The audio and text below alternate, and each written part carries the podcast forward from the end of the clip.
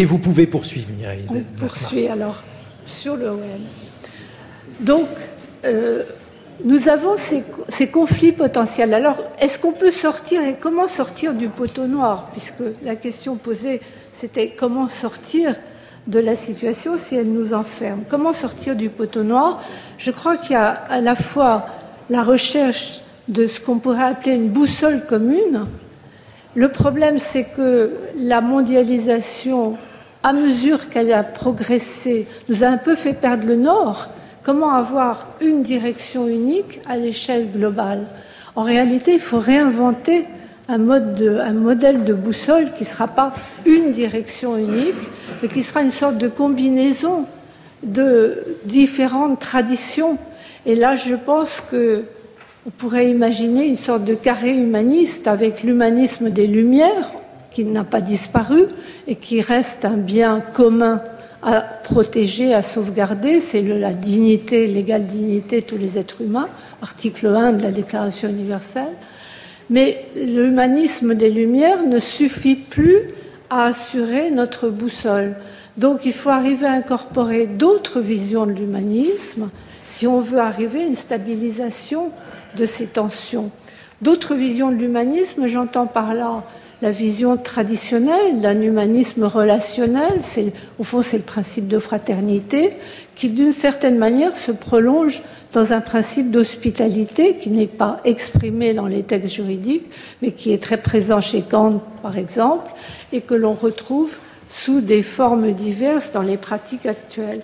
Et puis, il y a, si on pense à l'environnement, si on pense au climat, à la crise climatique, il y a un humanisme de l'interdépendance. L'être humain n'est pas séparé du reste du monde. Les vivants humains sont en interdépendance les uns avec les autres. Ils sont en interdépendance génération actuelle, génération future, et ils sont en interdépendance avec les vivants non humains. Et puis, il y a encore peut-être derrière les débats autour des nouvelles technologies, que ce soit l'intelligence artificielle, les, biotechnologies, un débat sur ce que j'aurais envie d'appeler l'humain indéterminé. C'est la protection de la créativité des êtres humains. Donc on a ce sorte de carré humaniste, ce que j'appelle le carré humaniste, avec fraternité, hospitalité qui va avec, l'égale dignité, la solidarité et finalement peut-être la créativité. Un dernier mot sur ce par quoi nous avons presque commencé le débat, la notion de destin commun. Alors, il y a le destin individuel, le président de la République l'a souligné, tout en disant qu'il y avait un destin collectif. Le destin collectif, notamment sur les questions comme le climat, c'est le destin de l'humanité. Si nous, si nous créons progressivement une communauté de destin pour l'humanité, c'est quelque chose qui est en avant de nous. Donc ce ne sera pas comme les communautés nationales, une communauté construite sur la mémoire, sur une mémoire commune, mais l'idée d'une communauté de destin pour l'humanité, c'est quelque chose qui se construit par anticipation. On a parlé à plusieurs reprises de récits. Je crois que pour concevoir une communauté de destin pour l'humanité, il faut des récits anticipateurs. Alors à l'heure actuelle, on a des récits qui se rencontrent, qui s'affrontent parfois. Il y a le récit de la main invisible du marché, qui est peut-être à l'échelle mondiale un des plus anciens, mais il y a aussi le récit euh, écologique, le récit de la catastrophe climatique ou d'autres types de catastrophes, qui est un, récit important. Il y a le récit des post-humanistes, le récit de, le, récit de l'homme, euh, de, l'homme augmenté, l'homme augmenté, l'homme fabriqué, le cas échéant. Et puis, il y a le récit de la, des nouvelles routes de la soie, l'empire monde, qui est en train de se constituer peut-être sous nos yeux. Un dernier mot pour dire que je me demande s'il ne serait pas heureux, souhaitable en tout cas, que la France, si nous faisons une réforme de la Constitution, inscrive la notion de protection des biens communs ou protection du destin commun de l'humanité. Vous savez sans doute que la Chine a inscrit en 2018 le principe selon lequel l'État chinois contribue à la protection, non, c'est plus fort que protection, contribue à la construction d'un destin commun pour l'humanité. Mireille Delmas-Marty, je, dois faire circuler la parole parce qu'il y a beaucoup de gens qui euh, encore n'ont pas parlé. Euh, je vois Gérald Bronner qui n'a pas encore parlé. Euh, en effet, merci. merci Gérald Bronner est sociologue. oui, absolument. merci Guillaume Erner. Merci Monsieur le Président pour votre invitation et, désolé de vous tenir en otage aussi tard, j'ai avancé. Et il a été dit tout à l'heure par mon ami Julien Damon de façon un peu sarcastique que certains d'entre nous euh, défendaient la recherche au fond parce que nous étions chercheurs nous-mêmes. Il y a peut-être un peu de vrai là-dedans, mais je crois que très au-delà de, cela, il y a une raison tout à fait essentielle pour défendre aujourd'hui la recherche et la science, euh, comme l'ont fait mes confrères et consoeurs des académies c'est que la défense de la rationalité dans le débat public est aujourd'hui menacée et peut être un des enjeux essentiels euh, d'un tournant civilisationnel que nous avons un peu tous le sentiment de vivre, euh, ce qui est à la fois passionnant et très inquiétant. Euh, les récents attentats de Nouvelle-Zélande, vous le savez, ont été inspirés de l'aveu même de celui qui les a perpétrés par une théorie du complot dite du grand remplacement. Et à la lecture euh, du manifeste qu'a laissé euh, ce terroriste, on découvre que selon lui, il n'y a d'autre vérité que celle qui est trouvée sur Internet.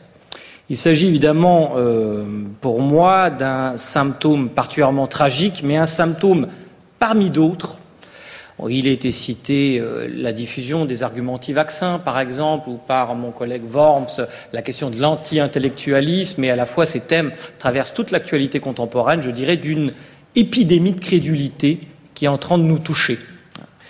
Et, et face à laquelle, évidemment, nous menaçons tous d'être frappés de déchéance de rationalité. En réalité, une partie de cette épidémie de crédulité est euh, la conséquence de la dérégulation du marché de l'information euh, que permet notamment Internet. La question de la régulation d'un marché est éminemment politique. Et c'est celle que je vous adresse ce soir, Monsieur le Président, au-delà, de la loi validée par le Conseil constitutionnel en décembre 2018, et je ne voudrais pas que vous me répondiez sur le contenu de cette loi, parce que je pense que nous nous accorderons, vous et moi, sur le fait que cette loi, quelles que soient ses vertus ou les condamnations qu'on peut avoir, enfin le scepticisme qu'elle peut inspirer, en tout cas, n'est pas de nature ni d'intention, je crois, à résoudre le problème euh, presque civilisationnel que j'évoque un problème qui a été évoqué dans toutes, finalement, les, toutes les tribunes euh, d'institutions collectives, aussi bien à l'ONU que dans les, commissions européennes, par exemple. Et donc la question que je vais vous poser pour que nous ne discutions pas du sexe des anges est finalement très concrète. Il y a bien des facettes euh, que j'aurais pu évoquer, mais j'en ai choisi une parmi d'autres, qui est celle euh, de la négociation. et la question que je vous posais est la suivante la France souhaite-t-elle ou peut-elle, c'est ça la question essentielle, engager une négociation avec les grands acteurs du net pour penser la question de l'ordre d'apparition de l'information? Je ne parle pas d'une censure du contenu, mais d'une réflexion en termes d'apparition, de visibilité de l'information, puisqu'il s'agit là d'une forme de régulation, donc non liberticide en quelque sorte, euh, du marché de l'information. En avons-nous le pouvoir attendu que ces grands acteurs du net ne semblent pas toujours disposés à préserver les intérêts nationaux, par exemple en termes de fiscalité, mais ma question ne porte pas là-dessus. Merci. Merci Gérald Bronner. Euh, Myriam Revaux-Dallon, souhaitez-vous? Euh, Luc Boltanski, autre sociologue, vous avez la parole. Oui, merci. Euh, Monsieur le Président, je voudrais faire une une brève remarque et surtout une suggestion concernant le rôle que peut jouer ma discipline à laquelle je suis très attaché, la sociologie, dans euh, l'État, dans la gestion de l'État, et notamment par rapport à une discipline très scientifique, passionnante, qui est l'économie. Euh, la, traduction dans des formats de la politique économique est devenue une justification quasiment obligée de la décision politique. De ce fait, la science économique s'est trouvée largement incorporée, et ce n'est pas un phénomène français, c'est un phénomène international, dans les dispositifs de pouvoir. Cette discipline, l'économie, repose sur un niveau de scientificité très élevé, mais elle a peu recours dans ses traditions, ça vient un peu, mais elle a peu recours à une procédure qui est celle de l'enquête, de l'enquête auprès des personnes comme vous et moi, c'est-à-dire des êtres humains. Or, les êtres humains en société, qui sont censés faire l'objet de, de, ce qu'étudie la sociologie, sont dotés d'un sens du juste et d'une réflexivité, ce qui les incite à interpréter à leur façon les exigences économiques et souvent à leur résister. C'est un phénomène très ancien, je pourrais vous donner de nombreux exemples dans l'Ancien Régime. Ces compétences réflexives varient selon les groupes et dans l'histoire d'une façon à laquelle seule l'enquête, qui est l'instrument principal de la sociologie, permet d'avoir accès. La sociologie constate alors de forts décalages entre ce que prescrit, à tort ou à raison, ça peut être à raison, euh, l'économie et les changements sociaux. Ces changements, même lorsqu'ils ont des origines économiques et sont suscités, comme c'est souvent le cas, par des déplacements globaux du capitalisme, globaux ou locaux d'ailleurs du capitalisme, peuvent échapper euh, en plus grande partie à des approches euh, scientifiques qui sont strictement comptables. Et cela surtout quand ces approches reposent, comme c'est souvent le cas, sur des catégories d'analyse qui ont été constituées à des époques antérieures, et pour ce qui est de la période que nous vivons, qui ont été constituées à l'époque du grand essor industriel des années d'après-guerre. Euh, je, je, pense, je pense qu'il pourrait être utile, si je peux me permettre une suggestion, que soit créé aujourd'hui, sur le modèle du Conseil d'analyse économique qui euh, s'était mis en place en 1997 par Lionel Jospin, un conseil d'analyse sociologique qui, dans un esprit pluraliste, aurait particulièrement pour mission l'étude du changement social, composé de chercheurs participant bénévolement à l'écriture de notes de synthèse, ce qui est, je crois, le cas du Conseil d'analyse économique, donc ce qui coûterait rien ou, très peu euh, à l'État, ce Conseil pourrait être saisi par le gouvernement ou s'auto-saisir de problèmes cruciaux, échappant pourtant à l'attention administrative, médiatique et politique. Je pourrais vous en citer, mais je ne veux pas prendre trop de temps cette fin de soirée. Cette instance contribuerait par là à rendre la société plus consciente d'elle-même, ce qui est au moins aussi important que de la rendre plus productive. Merci, Monsieur le Président. Luc Boltanski, on va laisser répondre euh, le Président de la République. Alors c'est vrai qu'on a. Alors là, c'est très vaste. Hein. Oui, je, là je vous le confirme, mais on va, on va y aller. Alors,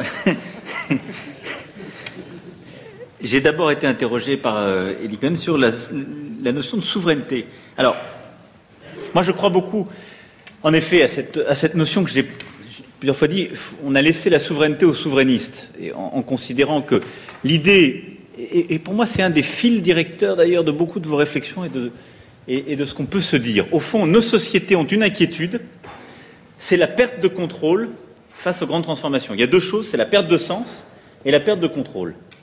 Et l'idée de retrouver un contrôle, c'est au fond ça la souveraineté, c'est la possibilité de, de décider pour nous-mêmes. Et je pense que sur beaucoup de sujets, le sujet climatique, euh, le sujet du numérique, des grandes migrations, le contrôle ne peut se, véritablement se construire compte tenu de la, magnitude de ces phénomènes qu'au niveau européen, parce que c'est où le marché pertinent, ou l'endroit où il y a des bonnes sécurités. Donc je crois en effet à cette notion de, véritable souveraineté euh, industrielle et, économique. Ça vaut pour le numérique, ça vaut pour les technologies, etc. Alors moi je pense qu'il y a une conversion allemande à ce phénomène, parce qu'il y a un retour du tragique de l'histoire et qu'il y a un changement profond de la réalité de l'Allemagne au reste du monde. D'abord, en, retour au tragique de l'histoire, c'est que depuis quelques années, il y a eu le Brexit, il y a eu euh, le changement américain qui a été une vraie perturbation, il y a eu le clivage avec la Russie, et donc toutes les certitudes géopolitiques sur lesquelles l'Allemagne avait construit sa représentation sont en train de, de bouger.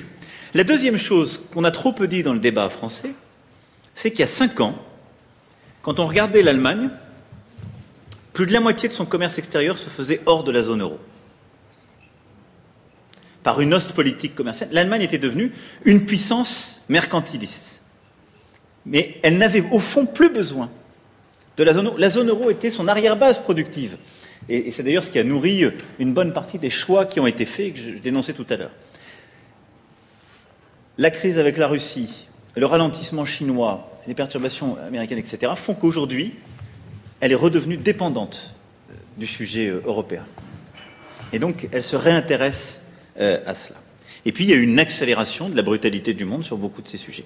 Alors ensuite, quand vous, dites qu'il y aurait une force, en quelque sorte, de résistance qui serait la Commission ou la politique de concurrence, moi je pense qu'il faut repenser cette politique de concurrence. Cette semaine, au Conseil européen, nous porterons en franco-allemand l'affirmation de cette volonté de modifier notre politique de concurrence au niveau européen. La politique de concurrence, c'est au fond la politique antitrust. On l'a pensé pour protéger le consommateur ou le nouvel acteur quand c'était un marché fermé.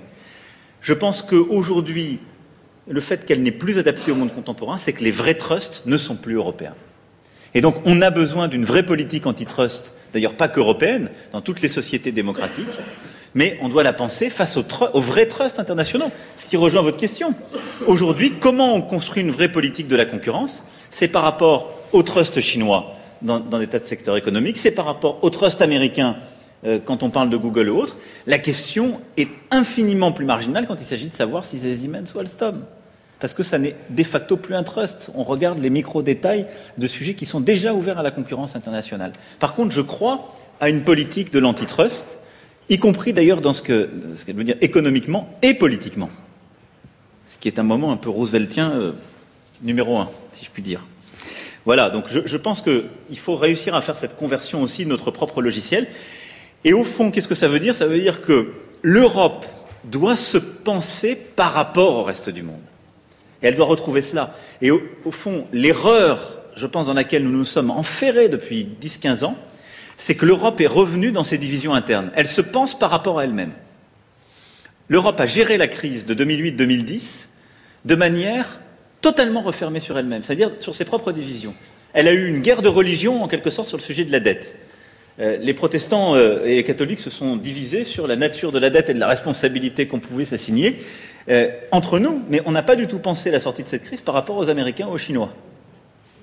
On ne s'est pas pensé par rapport au reste du monde. Et donc sur ces sujets-là, et la politique de concurrence aussi, l'Europe ne peut sortir que si elle sort de ses divisions internes et se repense à nouveau comme une des puissances par rapport au reste du monde. Alors après, j'ai été interrogé sur beaucoup de sujets euh, liés euh, aux, aux, Gilets jaunes et aux tensions, en effet, euh, territoriales, si je puis dire. Je, je, suis d'accord avec le fait que on ne peut pas écraser sur le, géographique des phénomènes sociaux profonds qu'on voit derrière. Et au fond, ça rejoint un peu ce qui a été dit.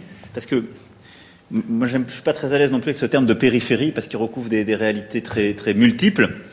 Euh, et je crois qu'en même temps que le phénomène territorial, j'ajouterais quand même un point à la réflexion collective, c'est le phénomène démographique. C'est qu'il y, a en effet des territoires qu'on peut dire plus périphériques que d'autres, mais les territoires périphériques où se concentrent les difficultés sociales sont qui plus est des territoires en déprise. Il y a de la ruralité triomphante qui gagne de la population, qui est attractive, où c'est des gens qui choisissent d'y aller, ils vivent bien, etc. Il n'y a aucune crise, il y a très peu de gilets jaunes, euh, il n'y a pas de mal sociale. Il y a une ruralité ou une France périphérique qui est une France où les, et je rejoins ce qui a été dit par Jean où les gens sont allés, parfois en effet pour sortir euh, euh, du HLM et construire leur pavillon, mais bien souvent relégués, parce qu'ils ne pouvaient plus avoir accès en effet ou à l'appartement ou à la terre ou à la possibilité de vivre en métropole ou à proximité de la métropole. Et donc la grande difficulté qu'on a, c'est que cette, je dirais que c'est plutôt cette France empêchée. C'est-à-dire ce sont celles et ceux qu'on a tenus en périphérie, mais qui continuent à travailler en périphérie ou proche de celle-ci, et donc qui doivent prendre la voiture ou autre, et, qu'on a maintenu dans ces, tensions profondes. Et donc, moi j'aime bien voir cette France empêchée, mais donc en même temps que le, fait géographique, je mettrais le fait vraiment démographique, parce que les territoires qui ont de la dynamique, euh, qui euh, continuent à faire des enfants, qui continuent à attirer des gens, d'abord ils gardent leur service public la plupart du temps, parce qu'il y a des écoles du coup qui restent, il y a suffisamment de gens pour qu'il y ait des maternités qui continuent à tourner. La vraie inquiétude, elle est dans ces territoires qui sont excentrés et où il y a de la déprise, qui correspond plutôt en effet à cette diagonale. Moi, j'achète totalement le projet euh, explicité par, par, Jean Viard et, ce qui a été dit, je crois qu'on est en effet un moment de choix d'impact territorial.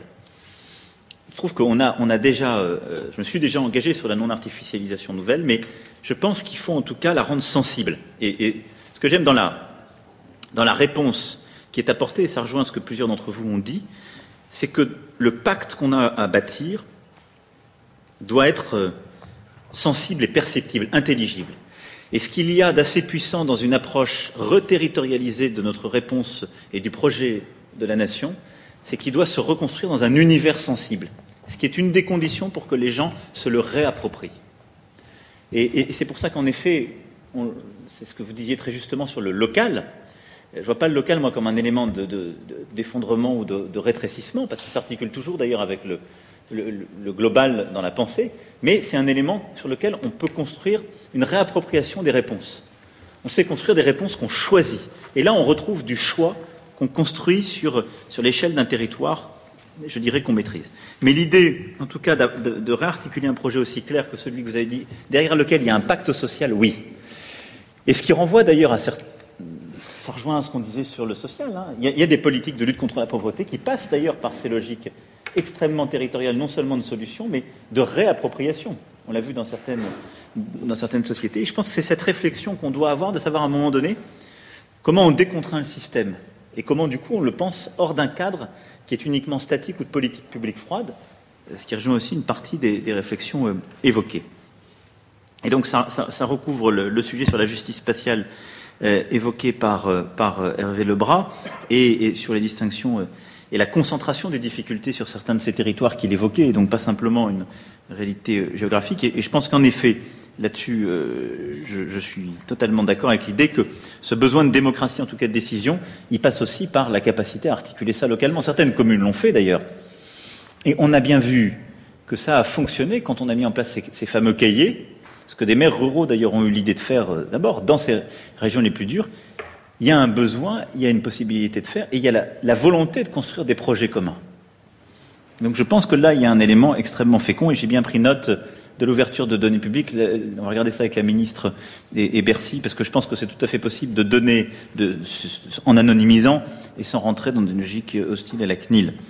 Euh, et, donc je ne reviens pas sur ce que vous dites sur le local qui, et, la réalité du fait malgré tout euh, euh, des inégalités de revenus, de destin, indépendamment du géographique auquel on a peut-être pu, faire dire beaucoup de choses, mais je suis tout à fait d'accord avec cette idée de reprise de contrôle euh, à l'échelon local. Alors, sur, euh, sur ce que vous avez pu dire ensuite, euh, au, fond, des différents modèles d'humanisme et, d'une capacité à construire un récit collectif, vous en avez d'ailleurs cité quelques-uns. Moi, je suis, en effet frappé et c'est le sous-jacent de, votre pensée, par le fait qu'en même temps qu'on s'est mondialisé, ce qu'on avait réussi à universaliser s'est refracturé. Ce qui est quand même un paradoxe de l'époque qu'on vit. C'est-à-dire qu'à un moment, on était moins universalisé, le sujet des droits de l'homme était beaucoup moins fracturé par des culturalismes ou des discours qui, euh, qui évoluaient par rapport à ça. Et ce qui est vrai, c'est qu'aujourd'hui, nous avons une, vision traditionnelle d'un certain universalisme et donc d'une vision pour euh, euh, pour l'humanité qui est contestée. Et elle est contestée d'un point de vue géopolitique par la Chine, de manière très habile parce que c'est une contestation qui consiste à se réapproprier les forums euh, de, cet humanisme universel qu'on avait bâti pour le tirer sur ses propres valeurs, mais avec une vraie vision. Et quand elle n'arrive pas à le faire, elle construit des alternatives. Typiquement, euh, c'est ce qu'elle fait avec euh, la, Banque sur les infrastructures quand elle ne peut pas prendre la Banque mondiale. Et donc, elle, construit des propres équilibres pour contourner. Mais là, il y a une vraie vision. Après, il y a des grands récits religieux qui existent aujourd'hui et qui sont là. Et je pense qu'il ne faut pas l'oublier dans, le discours que vous teniez. Il y a, aujourd'hui, euh, et ça rejoint ce qu'on disait, des très grands discours religieux. et quand je vois la dynamique, il y a une dynamique très forte et d'ailleurs qui est pluriel, islamique, voire islamiste, avec des, gradations différentes, mais qui est une vision du monde cohérente avec un rapport euh, à l'autre et, qui est une vision géopolitique avec un projet. Et il y a une vision aussi évangéliste qui, est en train de monter. C'est là où il y a deux, deux vitalités très fortes religieuses, mais qui portent une vision du monde, des sociétés, et qui rentrent dans le politique. Et donc qui, qui viennent apporter peut-être autre chose que, que, vos quatre piliers, lesquels me semblent, euh, néanmoins, avec des, filiations différentes, euh, tous prendre leurs racines profondes en Europe. Et, j'y adhère, et je trouve qu'il y, a quelque chose à construire autour de ces quatre points cardinaux que vous avez évoqués. Mais je suis obligé de constater que des visions d'un universalisme, d'un humanisme contemporain émergent et, ont, une, ont, une, force et une dynamique euh, avec plutôt un épicentre non européen et viennent nous bousculer sur ce point. Et, je pense que ça, on doit l'intégrer au débat. Mais ce que ça montre derrière, et ça rejoint la réflexion euh, d'ailleurs, euh, je dirais, sociologique, c'est que je pense qu'une des choses qu'on a perdues, c'est en effet, on tourne autour depuis tout à l'heure sur beaucoup de sujets, c'est la capacité à avoir un récit commun.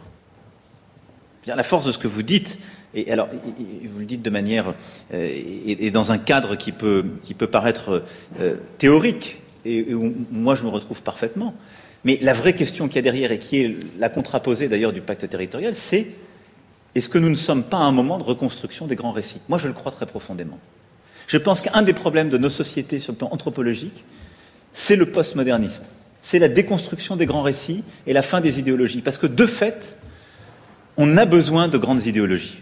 Et je pense que ce qui est en train de se passer, c'est que d'autres grandes idéologies euh, non européennes sont en train d'émerger dans nos sociétés.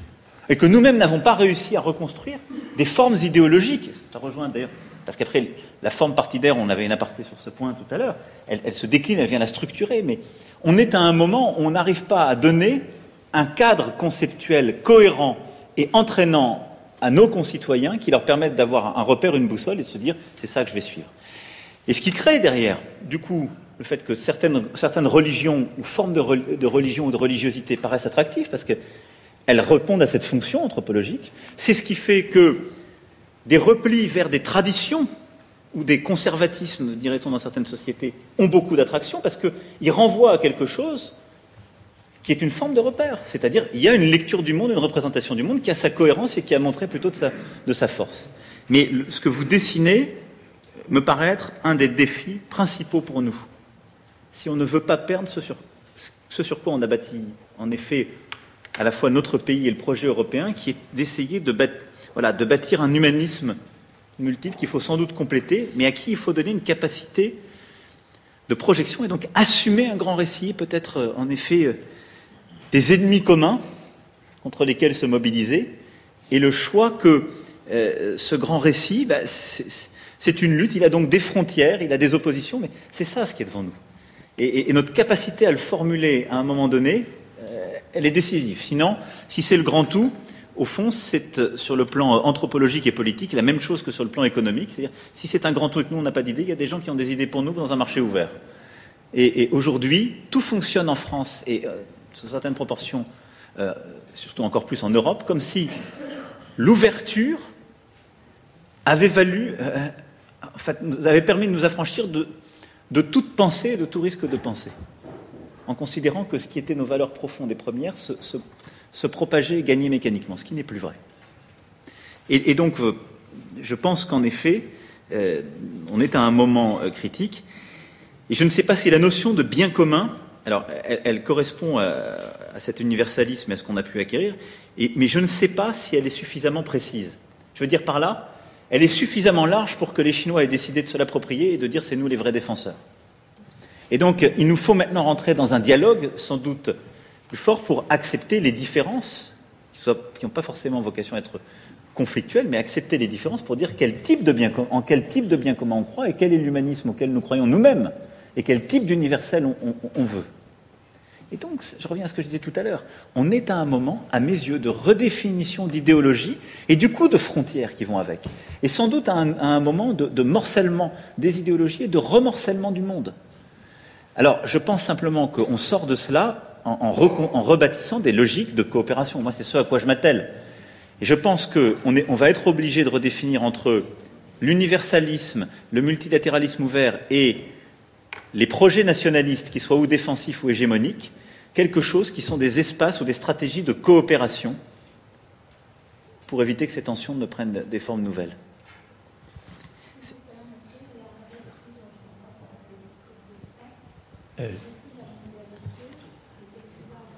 Alors, oui, non, mais après, il y a plusieurs. Vous avez raison, oui. Il y a, plusieurs récits euh, qui existent et, qui sont euh, et qui sont d'ailleurs pas que dans l'écrivain entier, mais il y a plusieurs grandes histoires de cette de cette mondialisation. Mais je voulais, juste pour pas prendre trop longtemps la parole, je, je, vais juste finir sur les, les tout derniers points. Dans ce contexte-là, l'idée que la sociologie, euh, mais pas seulement la sociologie, d'ailleurs, je pense que l'anthropologie doivent avoir une place supplémentaire dans le débat public, j'y suis totalement favorable. Est-ce qu'il faut recréer une commission euh, pour le faire? Je ne vais pas vous mentir, je, pense que si je sortais du, grand débat en, recréant des commissions, les gens ont le sentiment que je ne les ai pas écoutés. Euh, La question étant même de savoir, et je le dis, vous avez aussi ici d'éminents responsables du, CAE. Est-ce que, pour la vitalité du débat public, aujourd'hui, d'ailleurs c'est ce qui le fait le plus exister, je pense qu'il faut le réinventer, il faut réussir à le, faire bouger, à le libérer même. Euh, parce que dans, le débat public qu'on a aujourd'hui, beaucoup de gens pensent que parce que ça vient du CAE, c'est pas, pas vraiment indépendant. Et donc on a à reconstruire aussi les conditions de, la vraie évaluation totalement indépendante, peut-être plus séparée du pouvoir politique. Mais je ne crois pas que ce soit en créant une commission. La question, c'est comment les, dirigeants, euh, en effet, prennent en compte ces réalités académiques, en particulier celles de la sociologie, comme celles de l'anthropologie ou autres, de la géographie, de la démographie. Et, moi, je pense qu'on en a besoin parce qu'on voit bien qu'on est aujourd'hui dépourvu et que les réponses ne sont pas suffisantes. Euh, et derrière, moi je pense surtout que prenez le pouvoir. Enfin, je veux dire que c'est en faisant exister vos sujets dans le débat public comme essentiels à la cité, et pas simplement aux sociologues aux décideurs, que, que les choses apparaîtront et qu'elles s'imposeront encore plus.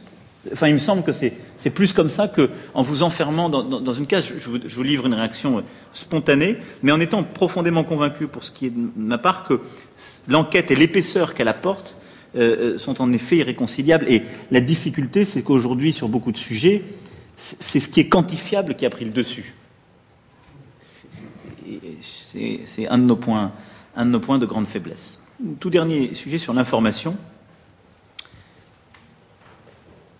L'idée que l'algorithme ne peut pas être aveugle ou uniquement commercial, mais doit être débattu démocratiquement, est une idée essentielle. On a commencé à rentrer dans cette négociation, même ce rapport de force avec les grandes plateformes, sur les contenus djihadistes d'abord, ensuite sur les contenus de haine, la responsabilité. Mais la grande difficulté qu'on a avec Internet, ce que j'expliquais tout à l'heure de manière rapide, c'est que c'est la première fois qu'on a une innovation d'une telle ampleur qui construit de telles ruptures, y compris politiques, anthropologiques, et dont la création et les prémices sont si pour le coup décentralisé, individualisé, et dont les prémices sont si libertariens. La ruse de l'histoire, c'est que cette chose qui a été inventée, portée par un discours libertarien, est aujourd'hui le plus grand levier à trust du monde, et donc à choix démocratique, de fait, confisqué. On a essayé de mettre ça en place. Moi, on a créé l'année dernière une instance informelle qui s'appelle Tech for Good, en marge de Vivatech, on a eu ces débats. C'est-à-dire d'essayer de créer du changement de comportement et de négocier avec euh, ces grandes plateformes sur certains sujets. On l'aura cette année sur euh, justement l'ordre d'apparition des informations et ce point. Je pense que c'est un débat qu'on doit avoir au niveau européen, mais plus largement au niveau euh, onusien. Mais derrière cette épidémie de crédulité dont vous avez parlé et, cette défense de la rationalité, elle suppose que, et là on revient toujours à ces intermédiaires dans la société, mais les tiers de confiance dans la société s'expriment. Nous, on va le pousser. Moi, je l'ai poussé, par exemple, avec euh, euh, Reporters sans frontières aussi, pour protéger d'attaques et pour construire une charte. On prend ces initiatives. Mais dans le moment de crise de nos démocraties qu'on vit, le dirigeant politique est vu par nos concitoyens comme non fiable ou en tout, en tout cas comme pouvant utiliser comme un levier de pouvoir cette reprise en main par rapport aux plateformes. Et c'est comme ça que ce sera vécu. Le fait que des intellectuels, quel que soit leur science, que des journalistes mène ce combat, le porte, et décide de dire il y a un statut pour l'information, il y a un statut pour la vérité scientifique, et on veut la vérité et la transparence sur ces points, est à mes yeux la chose la plus efficace possible. Et elle nous permet ensuite de construire l'ordre politique qui en découle. Et euh, je ne sais pas si vous me suivez, si vous épousez le chemin de, de, ma réflexion, mais moi je veux mener ce combat parce que je pense que la situation dans laquelle on vit est délétère, et on a commencé à le mener sur les choses les plus évidentes. Mais je pense là typiquement que c'est un combat où on a besoin de beaucoup plus d'engagement des intellectuels et des journalistes. Et quand on dit ça, on m'a souvent targué, beaucoup de gens ont voulu caricaturer ce propos en disant Vous êtes pour une forme de, contrôle, qu'est-ce que c'est que ça de dire aux journalistes? Non, c'est pas moi la principale. je suis un dommage collatéral, je vous confirme au quotidien, du fait que toutes les informations se, valent ou que les gens ont le sentiment que leur boucle, leur boucle de mail ou leur page Facebook est une source d'information plus fiable que celle d'un journaliste. Mais c'est aux journalistes dans les démocraties de pouvoir dire qu'est-ce qui fait qu'un journaliste est libre et pas libre, et qu'est-ce qui fait qu'une information qu'il a construite ou, validée n'a pas le même statut que ce que je vais prendre avec mon téléphone, euh, ou qu'une information récupérée hors contexte deux ans plus, tard, deux ans plus tôt et qui, est, qui est utilisée. Et aujourd'hui, nous ne le faisons pas. Donc nous n'avons pas construit nous-mêmes les anticorps à cette falsification permanente. Mais ça n'est pas, là pour le coup, à l'État et au pouvoir politique à le faire en premier. Il doit l'accompagner, mettre un cadre, il doit bousculer les trusts qui se sont constitués sur ce sujet, mais c'est au tiers de confiance hors du, jeu de pouvoir politique de le faire, il me semble. Merci, Monsieur le Président de la République. Alors, il y a encore beaucoup de gens qui n'ont pas parlé, donc euh, nous allons. Voilà, Bernard Gazier qui euh, s'agite depuis un certain temps. Je vous vois. Vous êtes économiste. Vous avez la parole si vous ouvrez votre micro. Oui, Monsieur le Président, bonsoir et merci de votre invitation. Euh, nous allons passer un peu du coq à l'âne parce que euh, je suis euh, spécialiste des transitions professionnelles. Hein, c'est là-dessus que j'ai travaillé. Et je voudrais faire entendre une voix un petit peu divergente, justement, un petit peu à l'intersection de l'économie et de la sociologie, en ce qui concerne les conséquences de la croissance ralentie dans laquelle nous sommes installés alors, vous avez dit tout à l'heure que ça pouvait peut-être redémarrer. Mon Dieu, souhaitons-le. Est-ce que c'est vraiment souhaitable, d'ailleurs, du point de vue écologique? Je pense qu'il y aurait beaucoup à discuter.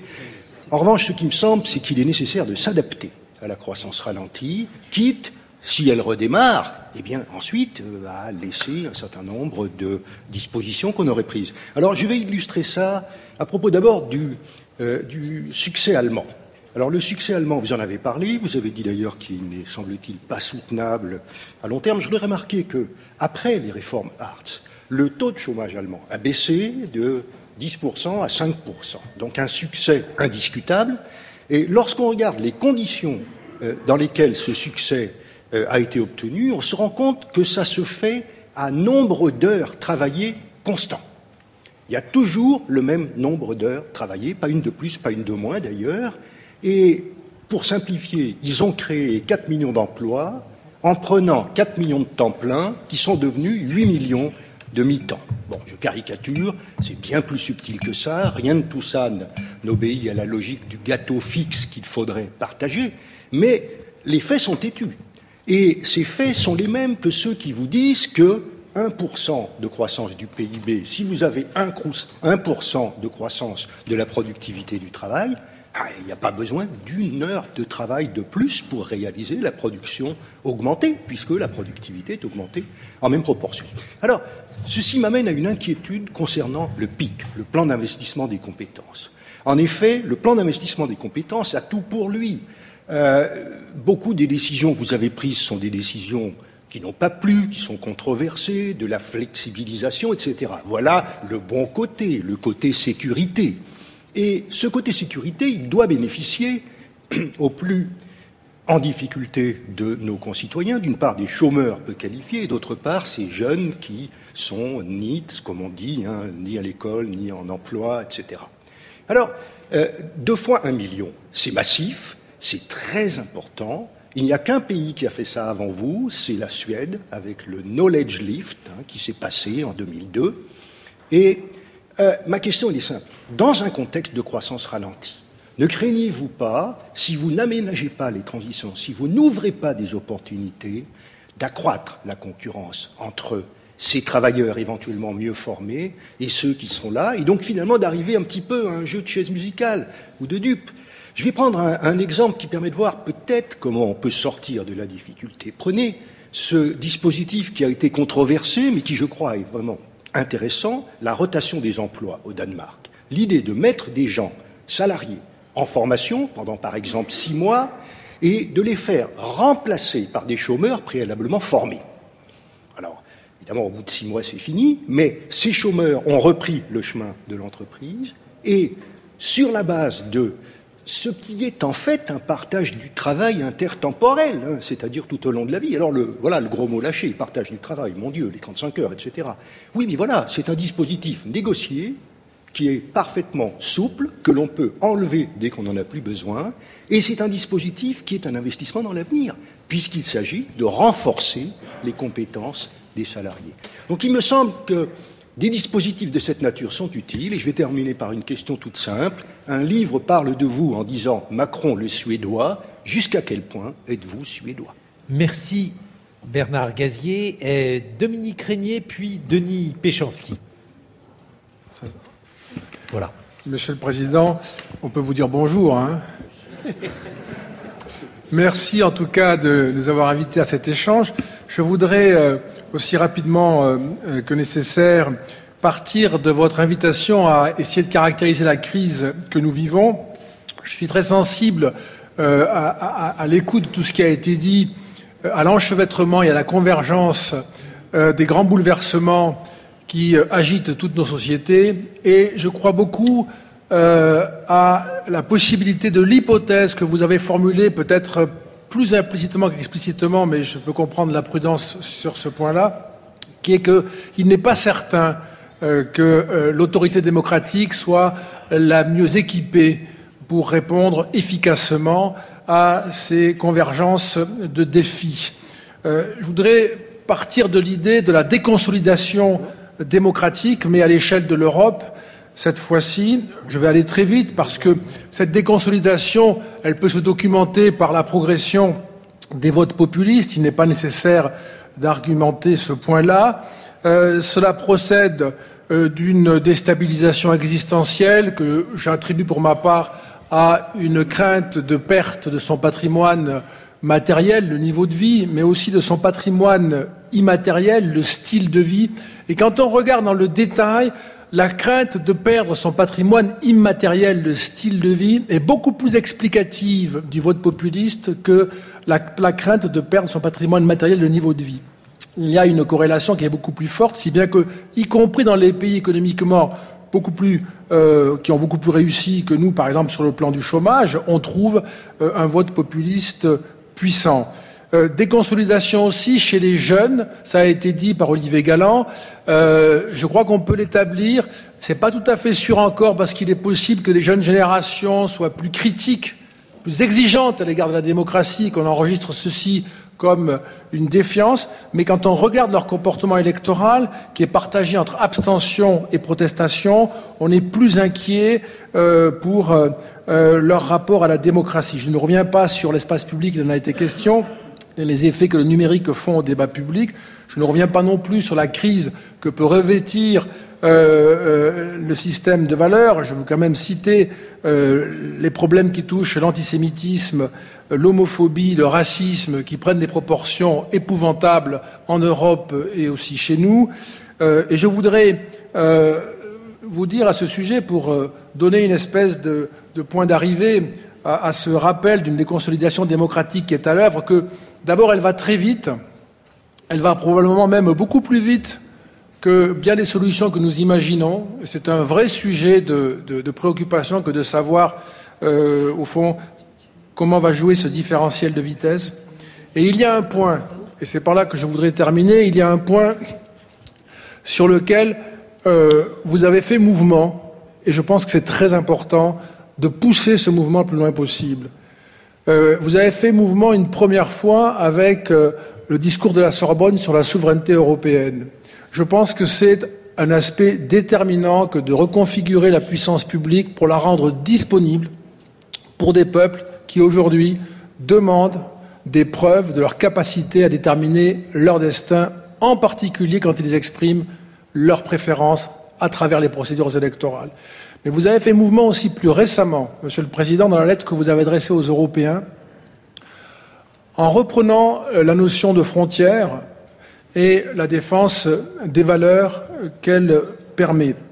Et je crois que c'est une façon de répondre euh, à la question du destin commun, à la question du récit. La frontière a été, de manière invraisemblable, saturée de négativité. C'est une grande erreur politique de beaucoup de, responsables qui vous ont précédé et de beaucoup d'intellectuels aussi, je crois.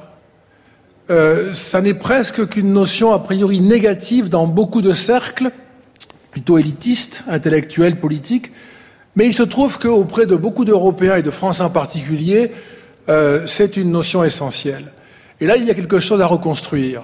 Il y a euh, une erreur à ne plus prolonger. C'est une des causes profondes de l'incompréhension qu'une bonne partie de la société peut éprouver à l'égard de ces élites dirigeantes, politiques euh, ou intellectuelles.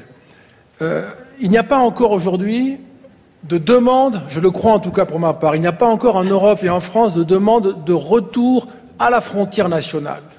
Mais cela pourrait venir si nous ne poussions pas cette idée de frontière européenne que vous avez évoquée dans votre lettre. Cela me paraît essentiel pour circonscrire un espace qui sera le nôtre, qui permettra euh, de former une communauté. Euh, et je paraphraserai Ulrich Beck, qui permettra aussi d'ouvrir la frontière. On ne peut pas ouvrir une frontière si on ne sait pas la fermer. Donc là, il y a quelque chose de très important à reprendre, y compris d'ailleurs aux souverainistes et, nationalistes de tout poil. Et je terminerai en disant, Monsieur le Président, au fond, euh, la crise de l'autorité démocratique que nous vivons aujourd'hui, si nous ne savons pas la résoudre, mais je pense que nous sommes tous convaincus de cela, mais c'est une forme de conclusion, euh, ce ne sera pas une crise de l'autorité, ce sera une crise de la démocratie. Et de là, certainement, euh, cela se profile déjà, et bien sûr en Europe, ailleurs c'est très évident, de là certainement émergera une demande d'autoritarisme qui sera difficile à retenir. Merci beaucoup. Merci Dominique Régnier. Denis Péchanski, ensuite je vois Olivier Mongin qui euh, voudrait la parole. Denis Péchanski, vous l'avez. Merci beaucoup. Tout le monde l'aura. Vous imaginez bien, Monsieur le Président, que l'historien que je suis a été très sensible à la référence, même indirecte, à ce qu'on pourrait appeler le génie français, euh, pas d'ambiguïté sur le mot génie, on pourrait parler de génie allemand, voire de génie luxembourgeois, et en, ça c'est pour toi, et en perspective euh, de, évidemment de génie européen en, processus et en construction. Je voudrais revenir sur un point euh, qui a été peu abordé, et pourtant sur lequel vous avez vous-même rebondi, qui est la question des, des réseaux sociaux euh, et sur l'impact que ça peut avoir. Trois références simplement, l'attentat de Christchurch, au moins 50 morts, avec euh, des réseaux sociaux qui interfèrent en amont et en aval euh, de l'attentat. L'attentat de Strasbourg, avec l'information, entre guillemets, qui vous, comme président Emmanuel Macron, vous cible comme organisateur euh, de cet attentat et qui va flamber sur les réseaux sociaux euh, des Gilets jaunes, ou bien le complotisme euh, qui est au, cœur du mouvement social, avec en outre la référence traditionnelle au nazisme et, au Vichy, ou à Vichy, qui est le, point Godwin habituel de, de ce type de, de discours. Et là, je fais référence euh, mais il a fui, mon petit camarade, mais à, l'étude euh, qui a été euh, absolument passionnante, qui vient de sortir de Conspiracy Watch et de la Fondation Jean Jaurès sur la question du conspirationnisme. la prééminence des réseaux sociaux a complètement changé la donne de la communication, mais la communication, pas simplement au sens classique, hein, la communication interindividuelle et la communication collective. D'abord avec le règne de la parole désinhibée, euh, avec un niveau de haine et de violence qu'on ne connaissait pas, et en relais, ce qui doit nous interroger, une hystérisation inédite de la vie politique. Euh, je pense qu'on a pas vu depuis très longtemps euh, la place, une telle place de la haine dans le discours, dans le mot comme dans l'action, euh, dans, dans le débat politique. Ensuite, l'illusion de l'horizontalité. Chacun est légitimé à prendre la parole sur les réseaux sociaux, mais dans les faits, s'établit une hiérarchie assez drastique, avec des leaders officiels ou officieux qui sont, pour reprendre la terminologie euh, de ces réseaux sociaux des influenceurs. Troisième caractéristique, euh, un nouveau rapport à la vérité et à l'expertise, d'où les fake news et le complotisme. Euh, je ne reviens pas dessus. Dès lors, quelques pistes ou interrogations très rapidement, et peut-être un, horizon ou des objectifs. D'abord, la responsabilité des portails. Vous l'avez évoqué, et ça a été évoqué par par Bronner, la question de la facilitation des signalements. Euh, c'est peu évoqué, mais c'est souvent assez compliqué de signaler euh, ce type de, dérapage, entre guillemets. Ensuite, l'évaluation et la décision très rapide des portails, au risque sinon de, de sanctions financières significatives et éventuellement de poursuites judiciaires on sait très bien qu'on on est quand même pris par le décalage entre euh, ce, que subissent les médias classiques, euh, qui sont euh, visés par une loi qui fait que si jamais ils sont les relais d'un propos antisémite ou raciste, xénophobe, sont mis en examen au même titre que la personne qui les promeut. Voilà. Donc, alors que sur, évidemment, les, sur les réseaux sociaux, c'est autre chose. Donc, la responsabilité des portails vers une communication politique d'apaisement. Alors, ça vaut pour l'exécutif, bien sûr, ça c'est peut-être le plus facile euh, à gérer. Pour le législatif, c'est plus compliqué, mais c'est vrai qu'on rêve d'une autorégulation des séances publiques. Euh, et puis pour les partis politiques, parce qu'il euh, y a un certain nombre de, partis qui ont décidé de faire de la haine véritablement le, vecteur de leur parole. Ensuite, l'essentiel se joue dans le cercle familial, dans l'environnement euh, générationnel, dans l'école, euh, pour interpeller nos, nos ministres. Et également, quatrième remarque, quatrième piste, la réhabilitation des structures intermédiaires et représentatives. Vous avez commencé avec les élus. Se pose la question des partis qui sont en situation, enfin ils se sont mis eux-mêmes euh, en situation très compliquée pour la plupart, les syndicats, on l'a évoqué au début, et le phénomène associatif. Et dernier point, les moyens d'une participation au débat citoyen. D'évidence, euh, le grand débat national est plébiscité. C'est certainement une piste à privilégier, hein, de, conforter cette, cet élan démocratique, à condition évidemment que les réponses soient au rendez-vous, mais ça, pas répéter ce que dit tout le monde, mais dans la durée, il y a un risque. Euh, c'est une surreprésentation des jeunes retraités ou des vieux, actifs, enfin des vieux actifs, ceux qui ne sont pas encore partis à la retraite, surreprésentation des couches moyennes supérieures et des plus diplômés. Ça, c'est le risque. Si on regarde les protocoles habituels. Alors, des pistes, je termine là-dessus relais crucial des élus locaux, bien entendu, pour atteindre d'autres couches sociales, et peut-être une diversification des modalités de participation. Pour l'anecdote et pour faire sourire un peu, il s'avère qu'un membre de votre gouvernement, que j'ai rencontré euh, en 2002 à la suite, quand j'avais une petite responsabilité politique locale, à la suite du choc d'avril 2002, euh, était euh, jusque-là dans un cabinet ministériel, et je lui disais, écoute, tu as fait un travail énorme, remarquable, tu travaillais 70 heures par semaine. La prochaine fois, travaille 65 heures par semaine, viens avec moi et on va faire un peu de porte-à-porte, et on va aller ensemble dans les quartiers. Alors, je ne suis pas dans une ville très populaire, mais il y a quand même des quartiers populaires, et ça vaut le coup aussi d'essayer comme vous l'avez fait d'ailleurs, d'aller à la rencontre des citoyens sous cette forme-là. Merci, merci Denis Péchanski. Olivier Mongin. Euh, merci. merci, Monsieur le Président. Merci. à ce heure-là, moi, je trouve qu'il y a beaucoup de choses qui ont été dites durant la troisième mi-temps. C'est souvent ce qui se passe. Il n'y a pas de tir au but, donc avec euh, Jean-Claude Casanova qui n'a pas encore parlé, je représente un non, Non, il y a encore quelques personnes. Oui, oui, non, mais justement, et le monde des revues. Et je rappellerai que l'intellectuel à la française, de Sartre, Aron, euh, Ricoeur, Castoriadis, Lefort, c'est des gens qui essayent d'avoir, d'articuler un discours commun, un discours historique, je veux dire, à partir d'éléments divers. On a beaucoup entendu là depuis le début des spécialistes, des académiques, chacun dans son couloir il est beaucoup plus difficile de fédérer. Je ne suis pas plus capable de le faire. Euh, moi, ce qui m'intéresse, la seule question qui m'intéresse, c'est que la crise de la représentation politique, pour moi, c'est une crise de la représentation historique.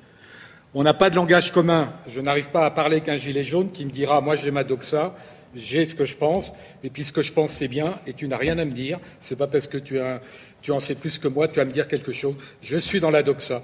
Il n'y a pas la doxa ou l'épistémé. Le politique, c'est entre les deux c'est entre le savoir, la science et la doxa. Le problème, c'est de réinventer du récit.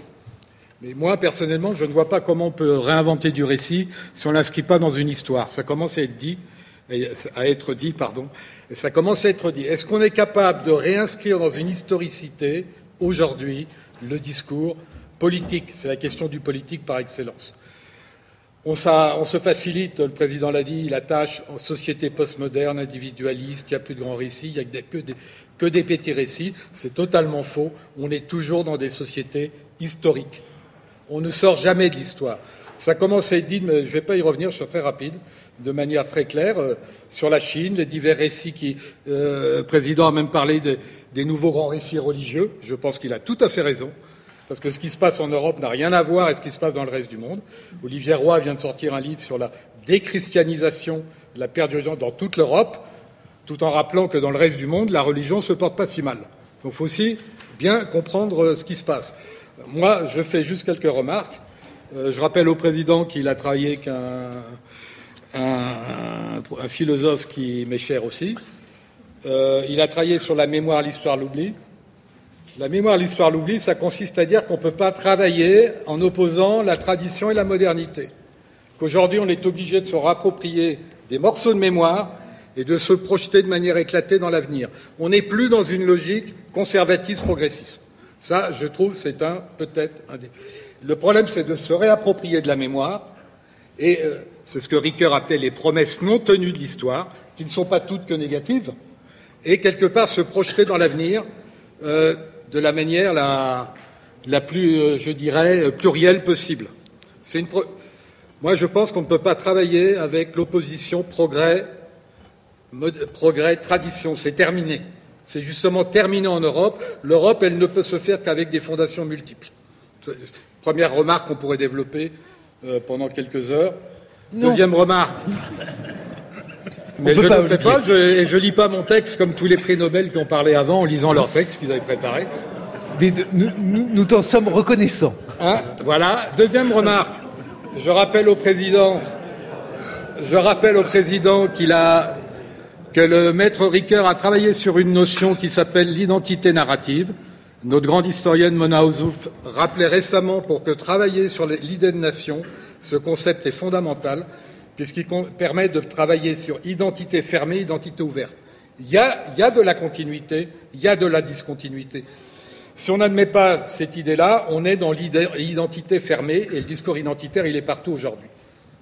C'était les deux seules premières remarques. Retravailler sur, euh, retravailler sur le discours politique, c'est travailler sur. deuxième chose, c'est travailler aussi sur le langage. Est-ce qu'on a un langage commun? Le terme de mondialisation, il part dans tous les sens. Globalisation, ça part dans tous les sens. On n'a pas de langage commun, même moi je travaille sur l'urbanisation, dans les disciplines. Je voudrais juste dire que la mondialisation, on a une grille de lecture excessive qui est purement économique. Même maintenant, les gens parlent de démondialisation puisqu'on revient au protectionnisme. La mondialisation, c'est effectivement l'ouverture des marchés. On voit très bien que c'est plus compliqué, ça a été dit dix fois. Ensuite, c'est la révolution numérique. Et ça, c'est fondamental. Je suis d'accord, je ne veux pas commenter. C'est une révolution anthropologique majeure. Un grand philosophe qui s'appelait De Santi, résistant communiste, euh, phénoménologue, euh, mais historien des sciences et des idéalités mathématiques, Il a dit le pur virtuel, le virtuel, ça existe depuis longtemps, depuis que Platon a imaginé la fiction. Le pur virtuel perturbe la relation au temps et à l'espace. Il a dit, et c'était pas un imbécile, nous rentrons dans le siècle qui sera le plus violent de l'histoire. Trouble total du rapport au temps et à l'espace.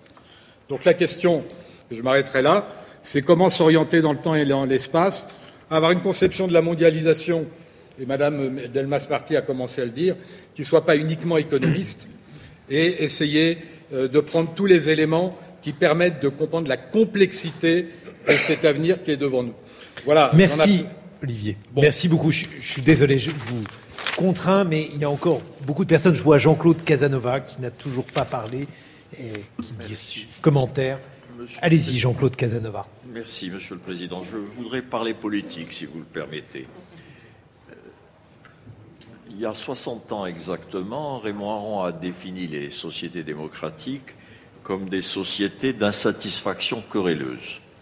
De l'insatisfaction querelleuse, on est passé au mécontentement agressif et aujourd'hui, nous, nous sommes dans la discorde. On peut voir assez bien ce processus dans les pays européens et particulièrement en France. La mondialisation, le libre-échange, la concurrence, la destruction créatrice, tout ce qu'on voudra, crée l'inquiétude à l'égard de tous les gens qui ont perdu ou qui vont perdre ou qui craignent de perdre leurs emplois. Les inégalités sont ressenties, même si en France l'impression est plus importante que la raison. Les inégalités sont d'autant plus ressenties qu'elles apparaissent clairement dans les hauts traitements, etc. Et la passion de l'égalité reste forte. La pression migratoire crée la crainte de la perte d'identité ou de l'hétérogénéité. Le vieillissement des populations européennes et de la population française rend fragile les dépenses publiques dans les pays dits néolibéraux se promènent entre 45 et 55% donc donnent des prélèvements obligatoires très élevés et la dépense paraît insuffisante et les prélèvements paraissent trop lourds.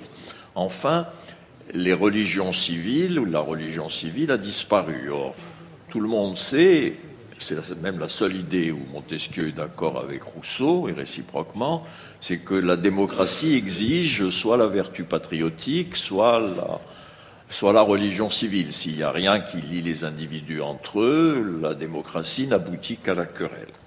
Alors, s'ajoutent à cela deux phénomènes nouveaux. Cela, on pouvait le prévoir et il faut vivre avec. On a vécu avec, d'ailleurs, en passant d'une majorité de, droite modérée une majorité de gauche modérée, etc le surplus de d'insatisfaction permettant de passer de, de l'un à l'autre. Mais aujourd'hui, il y a deux phénomènes nouveaux assez graves. C'est la perte de confiance dans toutes les démocraties à l'égard des autorités publiques, des institutions, des médias traditionnels, des magistrats. Et jamais on n'a été aussi bas dans le degré de confiance à l'égard des dirigeants politiques dans les démocraties occidentales. C'est un phénomène nouveau auquel qu'on connaît depuis environ 25 ans, qu'on mesure, qu'on mesure dans tous les pays. Et aux États-Unis aujourd'hui, la confiance dans le Congrès est de 6%. Alors, moi j'ai été étudiant aux États-Unis il y a longtemps. Les États-Unis pensaient comme Frank Capra. Tout le monde admirait le Sénat, le Congrès. Et c'est fini dans toutes les démocraties occidentales. Et s'ajoute à cela la radicalisation des extrêmes. C'est-à-dire que Peut-être que le communisme et le fascisme ont disparu, mais le blanquisme et le nationalisme sont réapparus. Et avec des formes de violence et surtout avec des succès électoraux. C'est-à-dire qu'il y a des succès électoraux en époque, en Europe, de partis extrêmes. Et il suffit de se souvenir qu'avec un scrutin majoritaire, il suffit d'avoir 30% des voix au premier tour pour gagner éventuellement au deuxième tour. C'est la raison pour laquelle en 1945, le général de Gaulle a imposé la proportionnelle, parce que sans la proportionnelle, les communistes auraient gagné les élections de 1945. Et donc euh, la situation, la discorde, les violences sur les Champs-Élysées sont assez graves. Des, saccages de commerce, moi je n'en connais qu'au XIXe siècle. J'en vois pas vraiment au XXe, si vous voulez, en France. C'est un phénomène nouveau, assez extraordinaire, et donc J'aurais deux recommandations à vous faire. Ce, n'est pas le plus important. Ce que vous avez dit sur la souveraineté européenne est très important et beaucoup plus intéressant à mes yeux. Mais les deux recommandations de politique que je me permettrai de faire, c'est qu'il faut lutter contre la perte de confiance et il faut rétablir l'autorité. Alors, lutter contre la perte de confiance, ce qui m'a frappé dans votre débat, euh, au cours du débat national, c'est la relative confiance que les Français ont dans les maires et la qualité des propos des maires quand ils discutaient avec vous. Ce qui veut dire qu'au fond, le degré de confiance politique est plus fort à la base qu'il ne l'est à l'égard du Parlement ou à l'égard du pouvoir exécutif.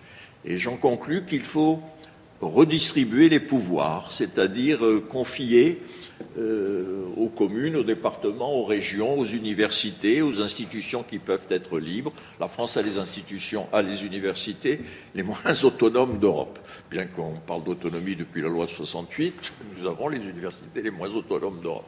Et donc confier à tout ce qui peut être autonome euh, davantage de responsabilités, parce que là, la confiance sera, la proximité étant plus grande, je pense que la confiance sera plus grande, et du coup, cela redonnera au pouvoir exécutif une liberté de manœuvre plus grande et donc une confiance plus grande du peuple à son égard. Et j'ajoute le mot autorité, autorité et confiance allant ensemble, et l'un étant indispensable à l'autre. J'utilise le mot autorité au sens latin du terme, c'est-à-dire que l'autoritas est supérieur à la potestas, celui qui autorise est plus important que celui qui peut, et d'une certaine façon, celui qui autorise, c'est vous, c'est le président de la République, parce que vous avez l'onction du suffrage universel, et vous êtes le seul à l'avoir. Vous avez l'onction du suffrage universel, mais la verticalité ne doit pas être la, solitude. Et d'une certaine façon, ce qui me frappe en France, c'est que euh, personne n'est révoqué, personne ne démissionne, personne n'est sanctionné. Alors ça veut dire que tout est bien, ou bien que tout le monde euh, est, est responsable. Or c'est faux. Et d'une certaine façon, L'autorité, c'est celui qui délègue la responsabilité et qui sanctionne quand les responsabilités ne sont pas exercées. Et je crois qu'à ce moment-là, la confiance peut revenir, parce que à celui qui est justement sévère va nécessairement la confiance de ceux qui se sentent démunis ou qui se sentent appauvris dans une société où ils constituent sans doute une très importante majorité, sinon la majorité tout court. Voilà, Monsieur le Président, les deux simples recommandations très banales que je me permettrai de faire. Merci Jean-Claude Casanova. J'aperçois tout là-bas Olivier Beau qui n'a pas parlé. À côté de lui, Philippe Martin non plus n'a pas parlé. Olivier Beau, vous avez la parole. Merci, merci Monsieur le Président pour cette invitation. Euh, j'aurais deux, choses à dire. La première concerne l'université. On a assez peu parlé de l'université, on a parlé du monde des chercheurs, et on a assez peu parlé de l'université. Euh, alors même que votre gouvernement a réalisé une réforme euh, qu'on attendait depuis longtemps, qui est la réforme euh, loi orientation réussite des étudiants, qui plus connue sous son nom de mécanisme administratif, Parcoursup, qui a permis aux universités non pas de sélectionner, mais d'adapter leur offre à, la demande, c'est-à-dire que désormais, lorsque dans des filières où il y a trop de demandes et pas assez d'offres, les universités ont enfin le droit de choisir leurs étudiants. Euh, mais d'une certaine manière, Parcoursup a révélé aussi quelque chose d'inquiétant qu'on savait, mais qui s'est révélé de façon assez crue, c'est qu'on va à l'université par défaut. Et cette tendance s'est accrue, on le voit, les étudiants demandent en général tout sauf l'université. Ce qu'on a, avec certains collègues, appelé, euh, qualifié, l'université, c'est la voiture balai de l'enseignement supérieur. Et mon collègue et ami sociologue François Vatin a théorisé ça de façon, à mon avis, remarquable, en expliquant qu'en France, depuis des décennies, on confondait deux choses, la politique d'université et la politique de la jeunesse.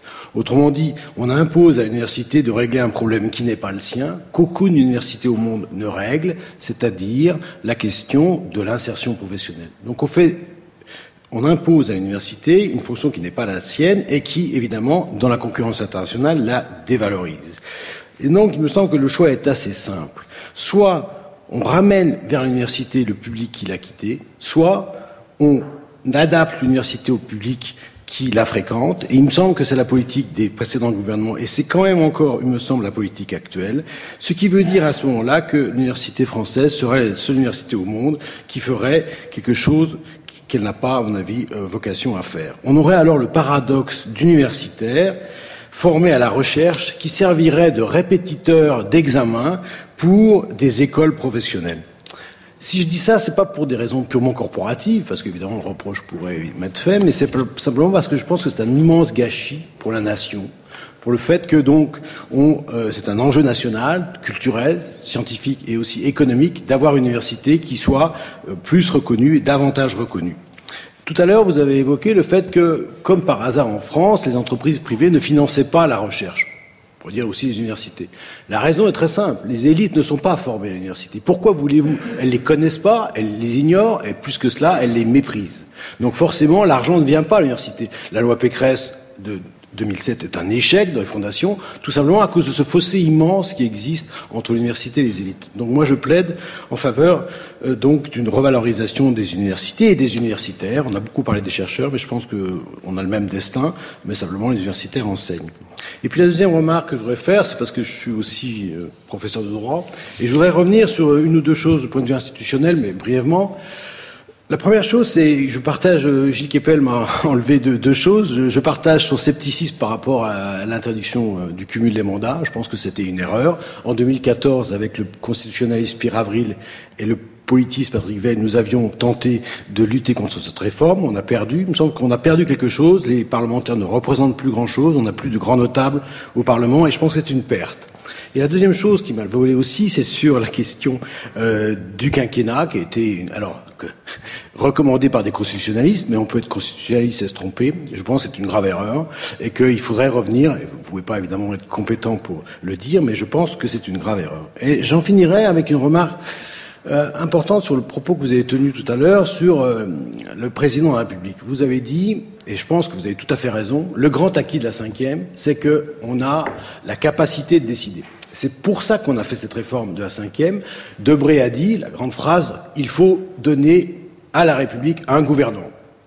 Bien, mais là, il y a une ambiguïté qui avait tout de suite éclaté, c'est qu'est-ce que c'est que le gouvernement? Est-ce que c'est le chef de l'État ou c'est le chef de gouvernement? Et il y a eu un compromis dans le texte de la cinquième qui évidemment a été dénoué par la pratique, c'est-à-dire ce régime bicéphale ne pouvait pas durer, et c'est le général de Gaulle qui a donné la marque de la cinquième, c'est-à-dire qu'il y a quelqu'un qui décide, et en l'occurrence, désormais, c'est le président de la République. Où est le problème? Eh bien, le problème tient qu'au fait que quand le général de Gaulle décidait, eh bien, il décidait avec un corollaire qui était qu'il engageait sa responsabilité. Et le talon d'Achille de la cinquième depuis le départ du général de Gaulle, c'est qu'on a un président qui décide, et vous décidez, vous l'avez dit, c'est un avantage fondamental par rapport aux autres démocraties. Mais il y a un bémol, c'est qu'il y a un pouvoir sans responsabilité, car vous le savez aussi bien que moi, le président de la République est en France irresponsable politiquement et pénalement. Et je pense que c'est un des graves problèmes, le principal problème de la cinquième. Merci, de votre attention. Olivier Beau. Philippe Martin. Merci. Euh, alors, vous avez évoqué tout à l'heure le Conseil d'analyse économique, donc je vais en profiter pour faire une requête rapide et une petite publicité.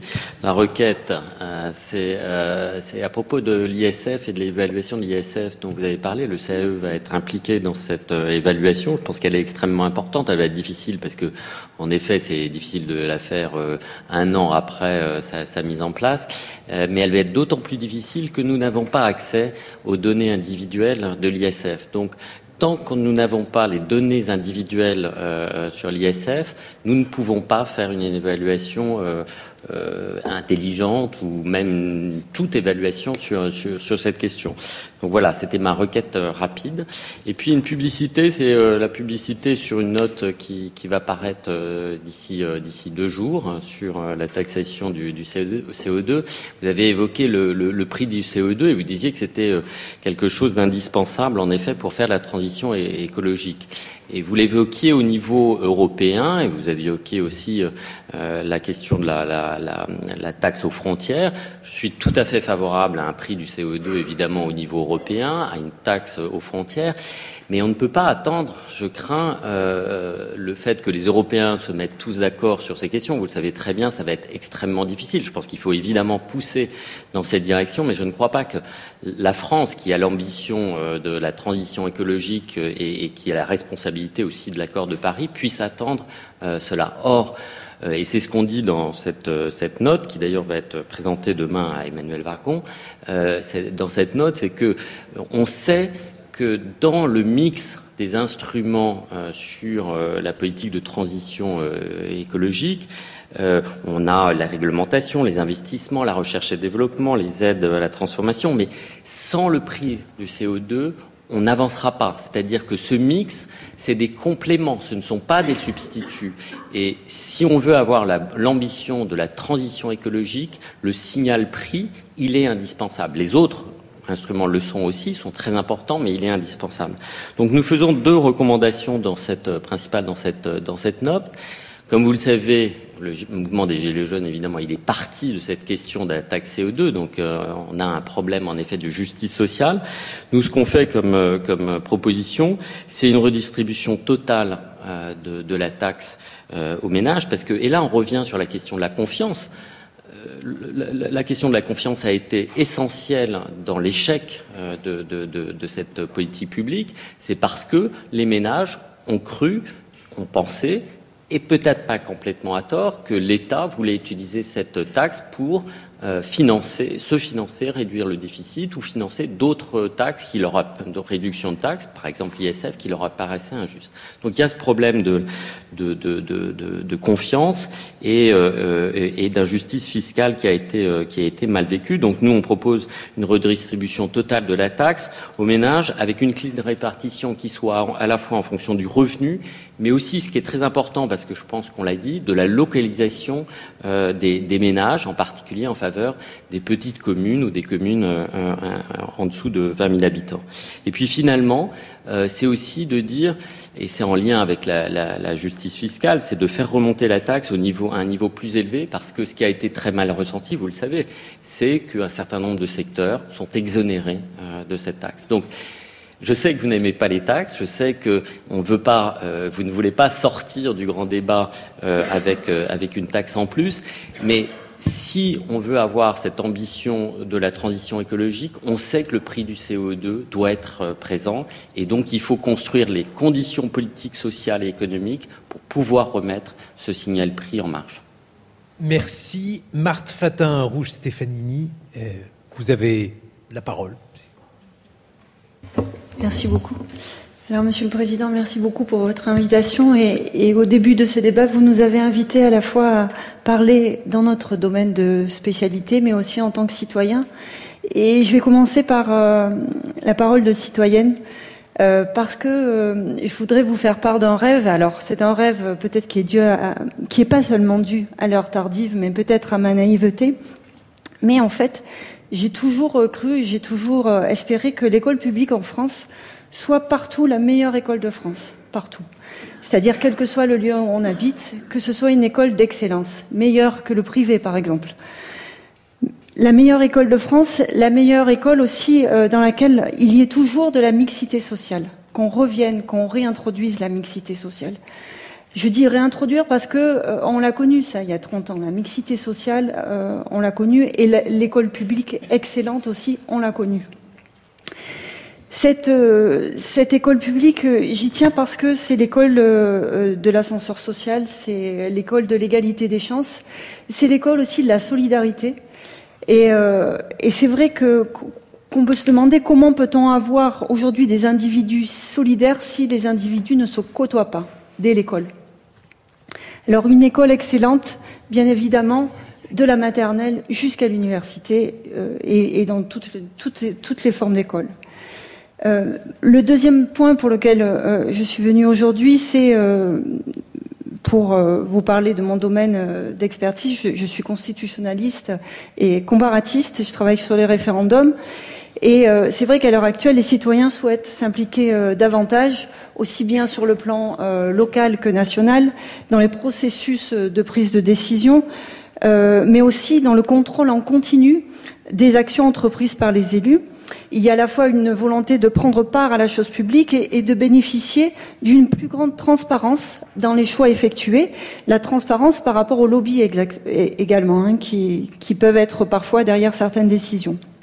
Alors plusieurs pistes ont été euh, évoquées dans le cadre du, grand débat, notamment les assemblées euh, citoyennes constituées de personnes tirées au sort et surtout le référendum d'initiative citoyenne. Alors en France, on a des procédures référendaires, c'est vrai, notamment l'article 11, mais ces procédures, elles sont complètement dépassées, démodées, et même la réforme de 2008 elle n'est pas du tout à la hauteur des, attentes des citoyens. Le référendum d'initiative partagée, ce n'est pas un référendum d'initiative partagée, c'est un référendum d'initiative parlementaire. Ce n'est pas les citoyens qui prennent l'initiative euh, de, ces référendums. Alors c'est vrai qu'en France, on craint euh, le référendum d'initiative citoyenne. Il n'est pas particulièrement euh, comment dire, c'est pas quelque chose qui suscite beaucoup d'enthousiasme.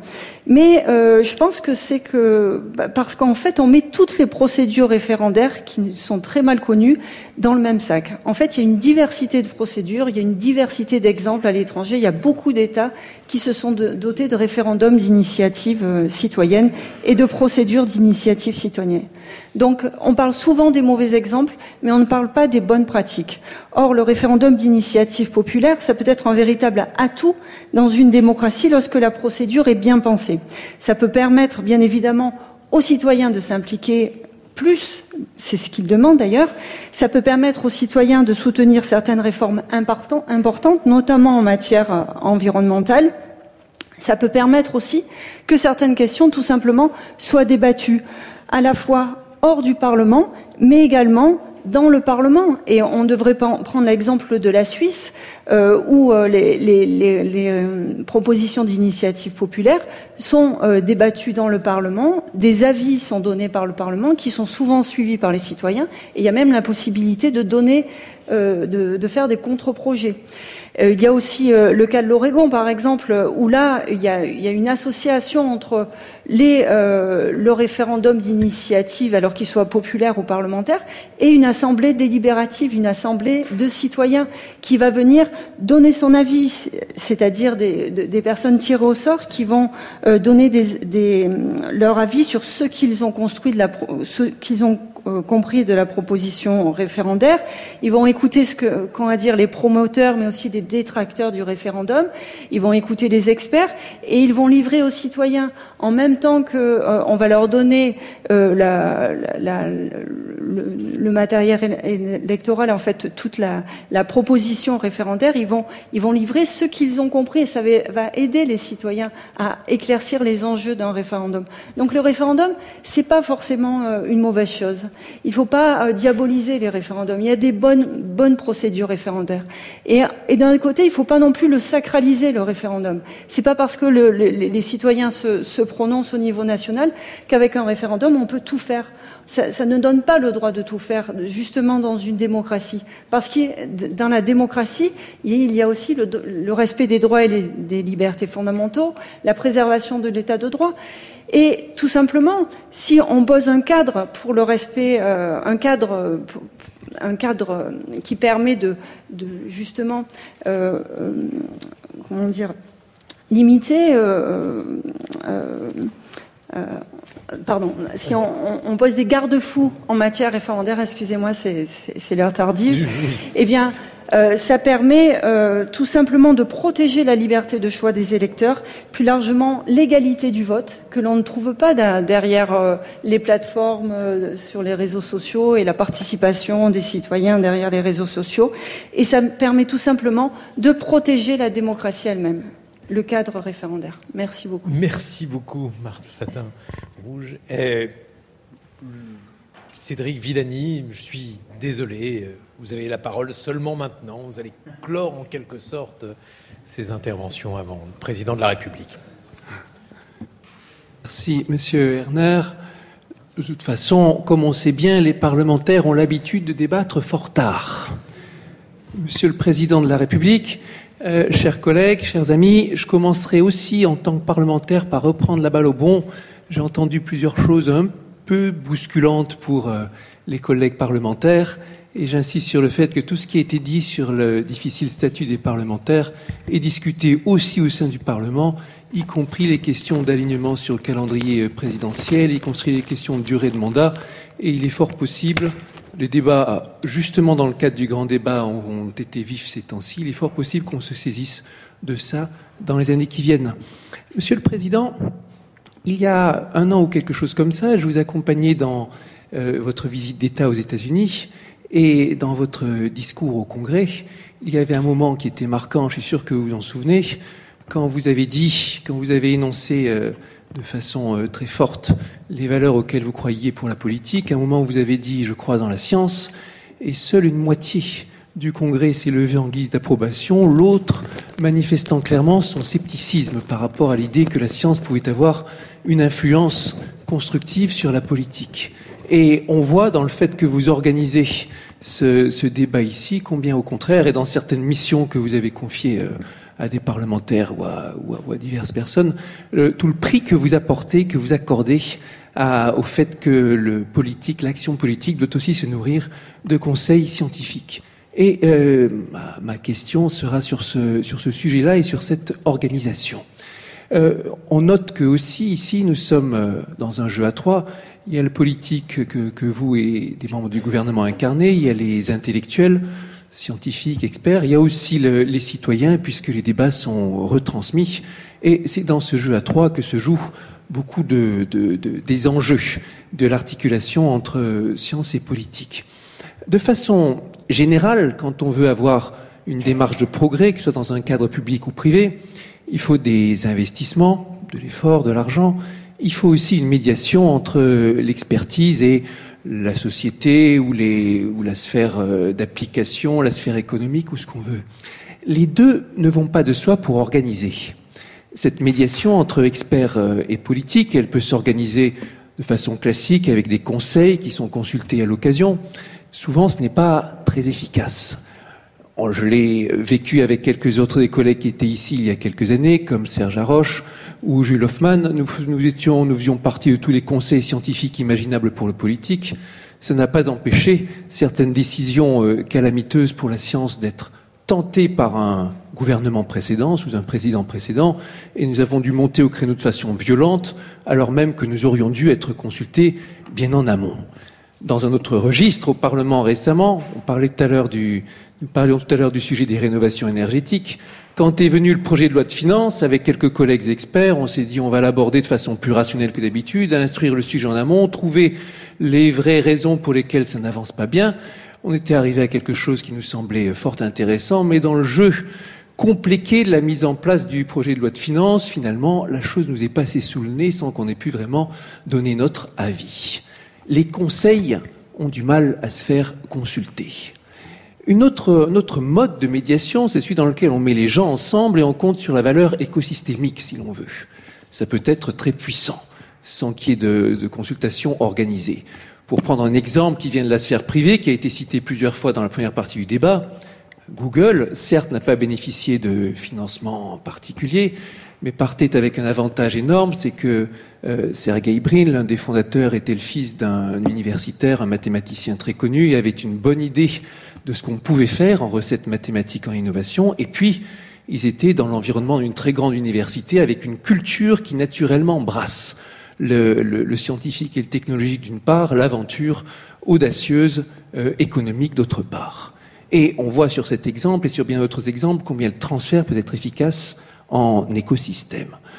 Mais pas facile d'organiser un écosystème. À monter toute pièce, ça joue sur les cultures. On voit, comme dans nos universités françaises, on a le plus grand mal à organiser, Frédéric Vidal pourrait en témoigner, le, transfert entre la partie scientifique et la partie euh, innovation.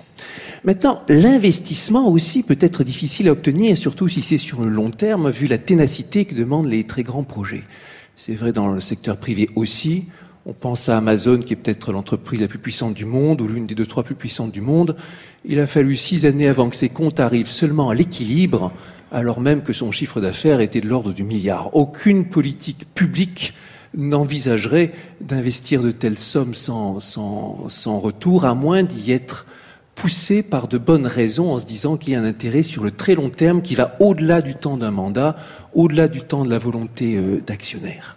Et donc se pose la question générale, aussi pour des sujets de très long terme comme l'environnement, comme l'éducation, comment faire en sorte d'organiser sur le long terme, structurellement, le bon contact entre les politiques et les experts, qu'ils soient scientifiques, qu'ils soient intellectuels, qu'ils soient des, philosophes.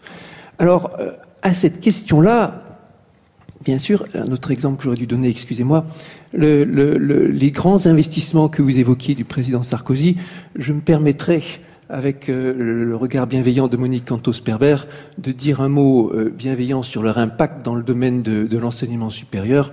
Sans les actions du PIA, nos universités seraient encore bien plus démunies qu'elles ne sont. Cela n'est pas visible de façon claire euh, et l'action se compte sur le très long terme mais c'était courageux de lancer, d'investir autant sur des sujets qui sont importants sur le, très long terme. Alors donc se pose la question, comment organiser sur le très long terme cette bonne médiation, ce bon partage des compétences euh, qui aille au-delà du, du, du, temps euh, politique? On peut tenté plusieurs réponses. On sait que Dominique Bourg a tenté une réponse institutionnelle avec sa proposition de chambre du long terme, mélangeant corps intermédiaires, euh, des citoyens et des, experts, avec l'idée que euh, ça se formerait comme une chambre dite de chambre du long terme, ou ce que vous voulez, qui viendrait s'ajouter aux autres chambres, avec l'avantage de travailler à la fois sur la question euh, institutionnelle et sur la question du brassage écosystémique au sein du Conseil. D'autres préféreront dire que ça relève de la pratique politique et qu'on a avantage à mélanger experts politiques, comme c'était l'une des, euh, actions fortes dans votre, votre programme, dans, votre, dans la mise en place de votre mouvement. Euh, d'autres encore diront que euh, il y a d'autres formules envisageables. Monsieur le Président, quel est votre regard sur cette question à laquelle on sait que vous êtes sensible, l'organisation du conseil scientifique, technique, expert dans les meilleures conditions au-delà du temps politique naturel. Merci beaucoup Cédric Villani. C'était donc euh, la dernière contribution. Monsieur le Président, une réponse euh, que les ministres s'emparent de leur micro.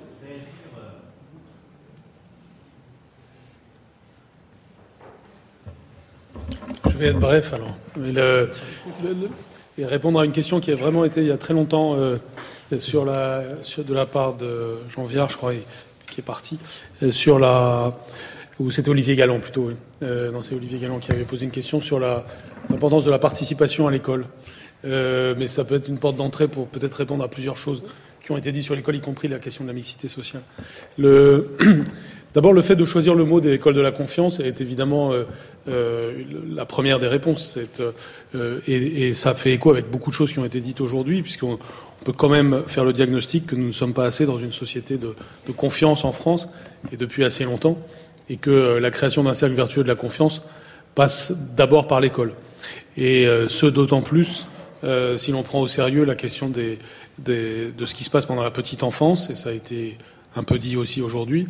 Euh, et donc finalement, comment crée-t-on les bons réflexes de confiance, de confiance dans les autres et de confiance en soi pendant les premières années de, la vie euh, Les premières mesures que l'on a prises vont dans ce sens. Le fait de, souhaiter l'instruction obligatoire à trois ans et l'occasion de mettre l'accent sur l'école maternelle. Euh, Stanislas Dehaene, qui est là, qui était là, et Boris Cyrulnik ont été impliqués dans les assises de la maternelle, qui ont vocation à renouveler notre pédagogie et notre approche de l'école maternelle.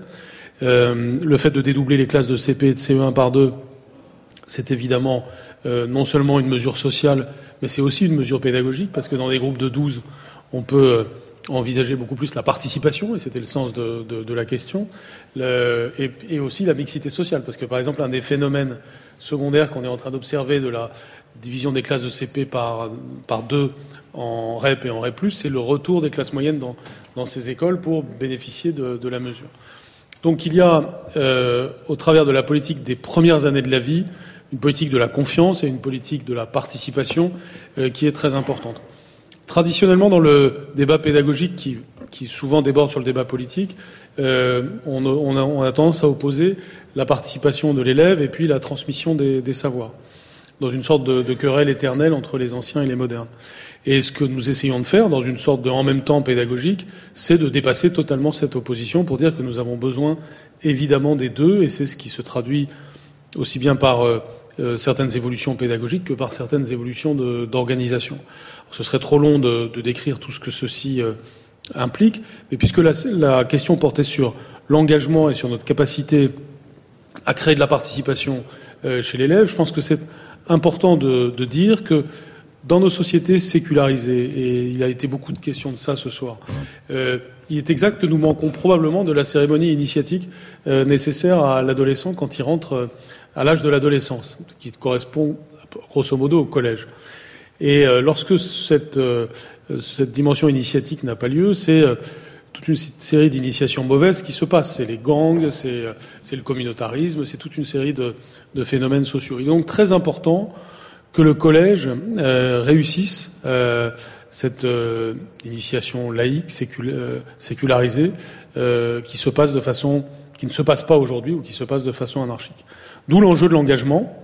Euh, l'engagement, ça signifie être capable de servir l'intérêt général, être capable d'être dans l'esprit collectif, ce qui nous renvoie à un autre enjeu pédagogique et éducatif, qui lui aussi résonne avec nos enjeux politiques, c'est-à-dire essayer d'en finir un peu avec un certain individualisme qui règne euh, dans notre société et dans notre école.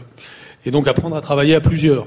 nous savons que ce point-là est aussi un, un, point à travailler dans notre euh, dans notre vie pédagogique comme dans notre vie euh, politique ou notre vie économique, comment l'enfant, dès l'école primaire, apprend à gagner à plusieurs plutôt qu'à gagner tout seul. Euh, on voit que derrière cela, euh, aussi les vertus éducatives du sport, les vertus éducatives de, de, de, l'éducation artistique et culturelle, par exemple des orchestres à l'école que nous encourageons, etc. Cette, euh, cette dimension donc qui crée du collectif euh, et qui insisterait notamment à partir du collège sur l'engagement dans l'intérêt, euh, dans, dans, des enjeux d'intérêt général. Ça passe par, par exemple, le secourisme au collège. Ça passe par toute une série d'initiatives que nous prenons. Et puis il y aura un point de repère pour cela, c'est la création du, du service national universel à l'âge de la seconde, qui va être en quelque sorte le point de repère de l'engagement, euh, puisque pendant un mois, toute une classe d'âge euh, euh fera un service national universel, qui sera l'occasion d'ailleurs d'avoir aussi des opportunités d'engagement en, aval. Cette, cette notion d'engagement, elle suppose aussi que nous créons de la confiance en soi des élèves tout au long du parcours. Et là aussi, on a envoyé un certain nombre de signaux. Euh, de ce point de vue-là, la réforme du baccalauréat en est un, puisque le fait d'installer un oral un peu solennel à la, fin du, cursus est aussi une façon d'envoyer vers l'amont euh, tout, un, message euh, sur le fait qu'il est important de savoir parler, d'argumenter, d'écouter les autres, bref, tout ce que nous j'espère, avons vécu un peu ce soir, et, ce que le grand débat est censé créer comme pédagogie démocratique dans, notre pays, qui, je crois, plaît à beaucoup de monde et qui, du coup, peut-être se renouvellera sous des formes diverses et variées. Donc, en d'autres termes, pour rebondir sur la question d'Olivier Galland, oui, on a besoin de cette école de la confiance, oui, c'est une école de la participation, oui, ça passe par de la création du collectif, qui est finalement, et peut-être même l'essence de l'école de la République, que de créer ce, collectif. Et les premières réformes engagées, que ce soit celles de l'école primaire ou celles de, du lycée, euh, vont dans ce sens. Bien entendu, il y a bien d'autres choses à faire, et je terminerai par là, euh, euh, notamment deux grandes catégories de choses qui sont contenues dans la loi qui a, déjà eu un vote en première lecture à l'Assemblée. Premièrement, la formation des professeurs, on va retrouver cet enjeu du collectif. Nous avons besoin de beaucoup plus de travail en équipe dans notre système. Et, deuxièmement, la relation parent-école, euh, enjeu majeur là aussi. Notre pays, ces deux choses-là, la formation des professeurs et la relation parent-école, sont les deux premiers facteurs de réussite d'un système éducatif. Et, euh, aujourd'hui, c'est deux points assez faibles du système français. Donc le deuxième point euh, doit progresser. Et euh, si on prend l'exemple de la division des classes de CP et de CE1 par deux, c'est quelque chose qui a déjà, dans un premier temps, à très court terme, créer une nouvelle atmosphère de participation des parents et de confiance des parents dans l'école. Donc voilà à très grand trait la, réponse que je pouvais faire, euh, surtout à Olivier Galland, qui n'est plus là, euh, mais, euh, mais ce faisant, à quand même un certain nombre de choses qui ont, euh, qui ont été dites aujourd'hui sur les enjeux de, à la fois de justice sociale et d'élévation du niveau général. Frédéric Vidal, Madame la Ministre. Merci beaucoup et d'abord euh, merci à tous euh, d'avoir euh, d'avoir contribué ce soir à, à, aux réflexions. Je voudrais peut-être dire brièvement en réponse à un certain nombre de choses qui ont été évoquées que oui d'abord l'éducation c'est donner aux gens la liberté de comprendre et donc la liberté de choisir et c'est pour ça qu'évidemment c'est au cœur du, projet que, porte ce gouvernement. Apprendre à réfléchir, c'est aussi apprendre à utiliser des bases de connaissances solides. Et c'est pourquoi c'est important que ces bases soient données à tous mais ce que nous devons aussi donner à tous, c'est la capacité à apprendre à hiérarchiser et à valider la fiabilité des sources. Et ça, c'est le cœur de la méthodologie euh, scientifique qui peut euh, nous permettre euh, de faire cela. éduquer, c'est aussi permettre à l'esprit critique de s'exercer. Et pour construire son esprit critique, il faut être aussi en capacité de s'exprimer et d'avoir un débat argumenté.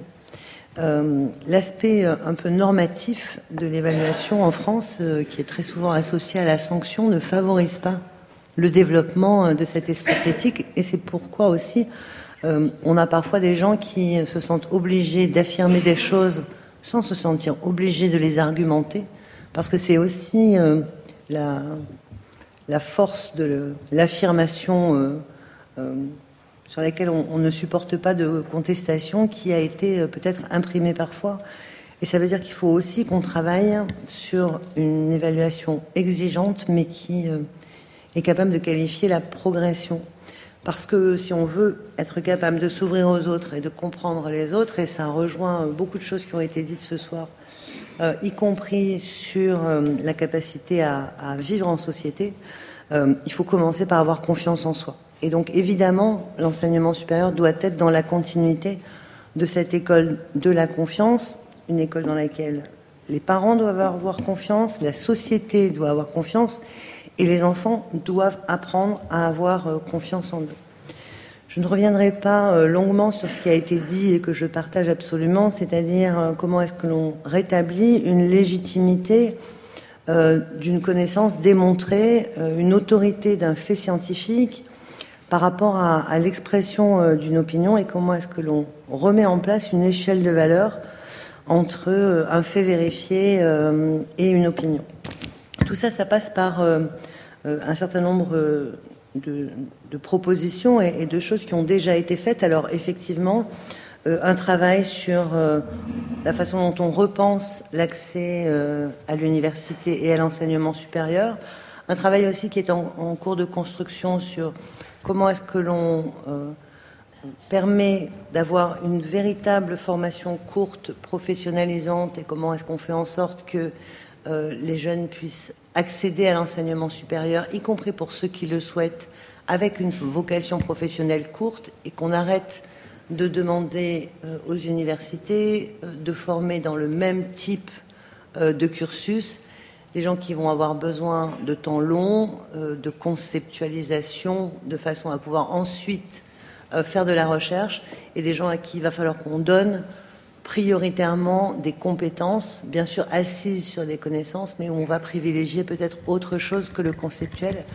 Et ce travail de professionnalisation, euh, il est évidemment en cours et, il est à, terminer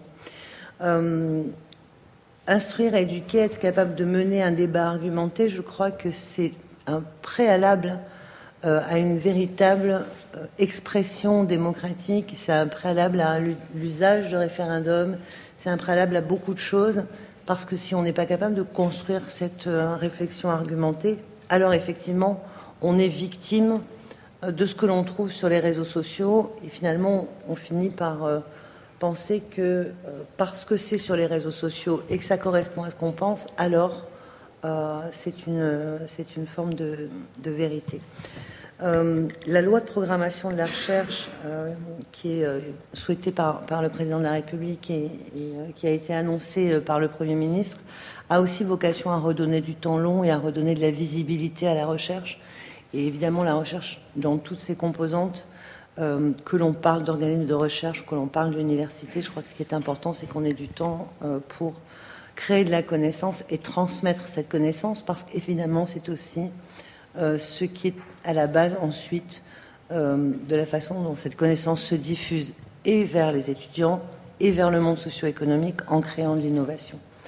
Les écosystèmes, ça ne se décide pas, effectivement, mais lorsque l'on rentre sur ces questions sur la base d'un projet partagé, y compris dans le monde de l'enseignement supérieur et de la recherche, et pas par euh, des questions de structure, alors on est capable de porter des choses vraiment transformantes. Pour terminer, je voudrais dire que on a un sujet aujourd'hui de reconnaissance sociale des intellectuels et que c'est un vrai sujet. Ça a été abordé euh, sur la question de la reconnaissance salariale, mais je crois que c'est loin d'être la seule question. Euh, cette reconnaissance sociale, elle passe aussi par le fait que les enseignants-chercheurs, les enseignants, les chercheurs doivent retrouver la fierté de ce qui fait leur métier et doivent être capables de s'affirmer et de se revendiquer euh, comme des intellectuels. Et je crois que tout ça, ça passe aussi par euh, notre capacité à avoir un verre à moitié plein et pas à moitié vide, c'est-à-dire aussi par notre capacité à arrêter l'autodénigrement euh, sur l'ensemble de nos professions. Je crois que ça participe là aussi euh, à la fierté euh, d'être ce que nous sommes, c'est-à-dire des intellectuels dans ce pays traditionnellement intellectuel. Merci, Madame la Ministre. Le ministre de la Culture, Franck Riester, Monsieur le Ministre. Oui, merci, Monsieur le Président de la République, Mesdames et Messieurs. Très rapidement, trois séries de remarques. Euh, d'abord, en ce qui concerne les questions institutionnelles, je fais partie de ceux qui pensent qu'au-delà, Monsieur le Président de la République, des euh, réformes euh, que vous avez évoquées à la fois ce soir, mais aussi dans les engagements que vous avez pris devant les Français il y a quelques mois maintenant, et qui devront, euh, vous l'avez dit, vous l'avez rappelé, devront être euh, conduits et menés. Je pense qu'il faudra prendre le temps d'une vraie réflexion sur nos institutions. On n'a pas fait le choix entre un régime présidentiel et un régime parlementaire. Et, et cet entre-deux génère un certain nombre d'incompréhensions, d'irresponsabilités, ça a été dit tout à l'heure. Et donc je crois qu'il faudra, à froid, prendre le temps de, clarifier nos institutions et les simplifier pour qu'elles fonctionnent mieux. On a un vrai problème de fonctionnement du Parlement avec un temps de réforme qui est, à mon sens, beaucoup trop long, avec une redondance euh, des sujets qui reviennent régulièrement euh, à l'agenda de l'Assemblée nationale et du Sénat, euh, alors même qu'elle aurait pu être traitée beaucoup plus rapidement. Et il y a un problème toujours, à mon avis, très important de millefeuilles administratifs avec des compétences qui ne sont pas suffisamment clarifiées encore. Deuxième, deuxième série de remarques concernant la désinformation. Je crois que c'est un de nos grands défis démocratiques. Euh, vous l'avez rappelé, Monsieur le Président. Euh, nous n'avons pas les mêmes réponses, évidemment, que les régimes autoritaires. Il faudra trouver des réponses démocratiques à cet enjeu majeur pour l'avenir de nos démocraties. Ça passe par l'éducation, évidemment, l'éducation, l'éducation à l'image, euh, mais l'éducation plus, plus largement. Il y a une réponse de régulation. Il faudra sûrement dans notre pays, mais comme d'autres, moderniser notre outil de régulation des contenus audiovisuels et inscrire les acteurs de l'Internet dans une régulation. Mais ça passe surtout, et vous l'avez très bien décrit tout à l'heure, par de l'autorégulation, c'est-à-dire que les acteurs euh, directement concernés, les plateformes, les journalistes, les intellectuels, se saisissent vraiment de cette question de la désinformation, de la lutte contre la désinformation, euh, on ne peut pas se substituer aux acteurs de la société civile et aux tiers de confiance pour euh, lutter efficacement contre cette désinformation. Et troisième point, la culture. Vous me permettrez d'en dire un mot. Je crois vraiment que par rapport à la crise sociale, à la crise sociétale qui est la nôtre, la culture peut être une réponse très pertinente parce qu'elle fait du commun, elle rassemble, et on voit bien que, notamment chez un certain nombre de gilets jaunes, ce sont parfois des gens qui sont éloignés des offres culturelles, éloignés de la culture, et donc il faut trouver les voies et moyens pour euh, euh, rendre plus facile l'accès à la culture. Une réponse pourrait être le passe culture sur lequel nous travaillons, qui est en expérimentation, mais il y a bien d'autres réponses à pouvoir formuler euh, pour permettre de faire en sorte que tous nos compatriotes puissent avoir mieux accès à la culture. Merci. Emmanuel Vargon, secrétaire d'État à l'écologie, vous avez la parole. Un mot très très rapide sur la partie transition écologique.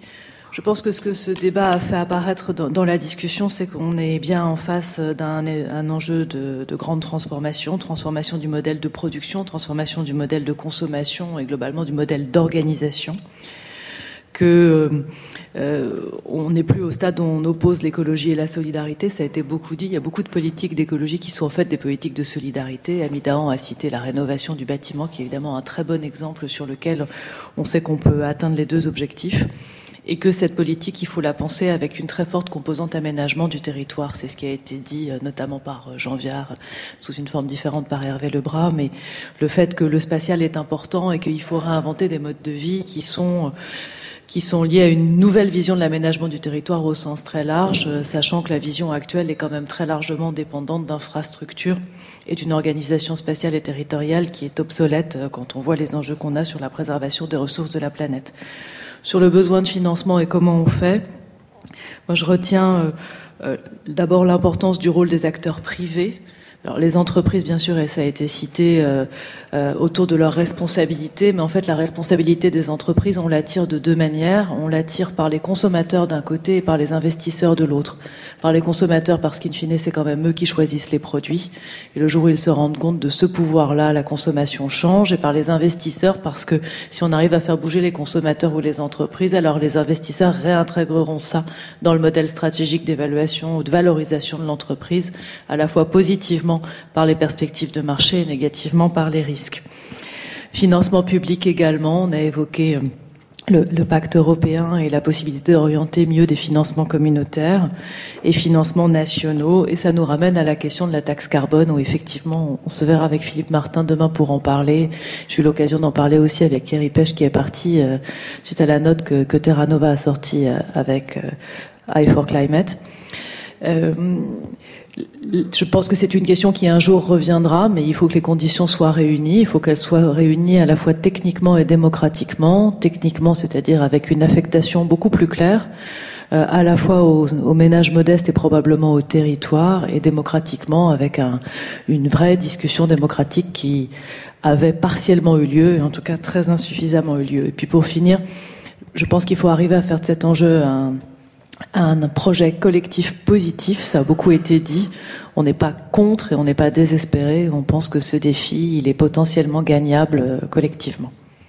Merci Emmanuel Vargon, Monsieur le Président de la République. Un mot de conclusion et des réponses.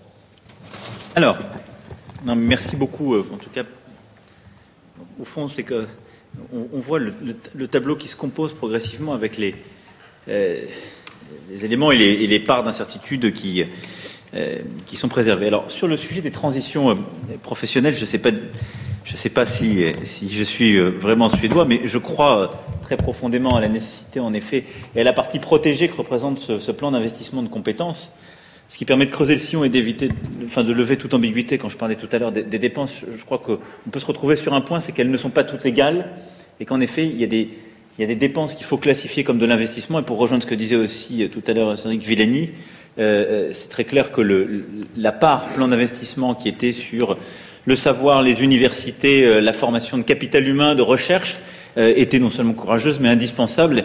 Et, ça a permis de muscler des choses. J'étais plus sur les, parties plus conjoncturelles de, relance. Et donc, le, le plan d'investissement compétences, en effet, l'objectif, c'est d'essayer de euh, de répondre à un premier défi qui, lui, me semble très français, qui est que nous sommes la seule grande économie d'Union européenne où il y a eu le chômage de masse aussi longtemps. Et donc ça a quand même conduit à des déqualifications qui créent des désajustements profonds. Et donc on peut dire ça repart, on commence à recréer de l'emploi dans certains secteurs. Il n'empêche que quelqu'un, même s'il a une formation initiale qui a vécu deux trois, deux, trois années ou plus dans le chômage, il faut accepter de réinvestir et de reformer cette personne pour qu'elle puisse retrouver un emploi c'est d'ailleurs les situations aberrantes qu'on a euh, et qu'on peut entendre en disant euh, on a des offres, mais elles ne sont pas pourvues. Il n'y a pas que les sujets de, motivation ou d'incitation, il y a les sujets de, compétences. Et ce désajustement, il faut qu'on le pallie. Le deuxième sujet, vous l'avez évoqué, c'est aussi sur la jeunesse et, sur les jeunes décrocheurs. Alors, on a accumulé environ 2 millions de jeunes qui sont en situation sans avoir d'emploi ou de diplôme. Et donc là, on doit clairement assumer d'avoir un investissement particulier. Mais plus largement, et dans le cadre de, ce que vous portez sur les transitions professionnelles, euh, la réforme, euh, elle, profonde du système, indépendamment de, si je puis dire, ce choc d'investissement de, 15 milliards d'euros, qui est une partie importante donc du, du grand plan d'investissement, c'est de réorienter différemment l'argent privé.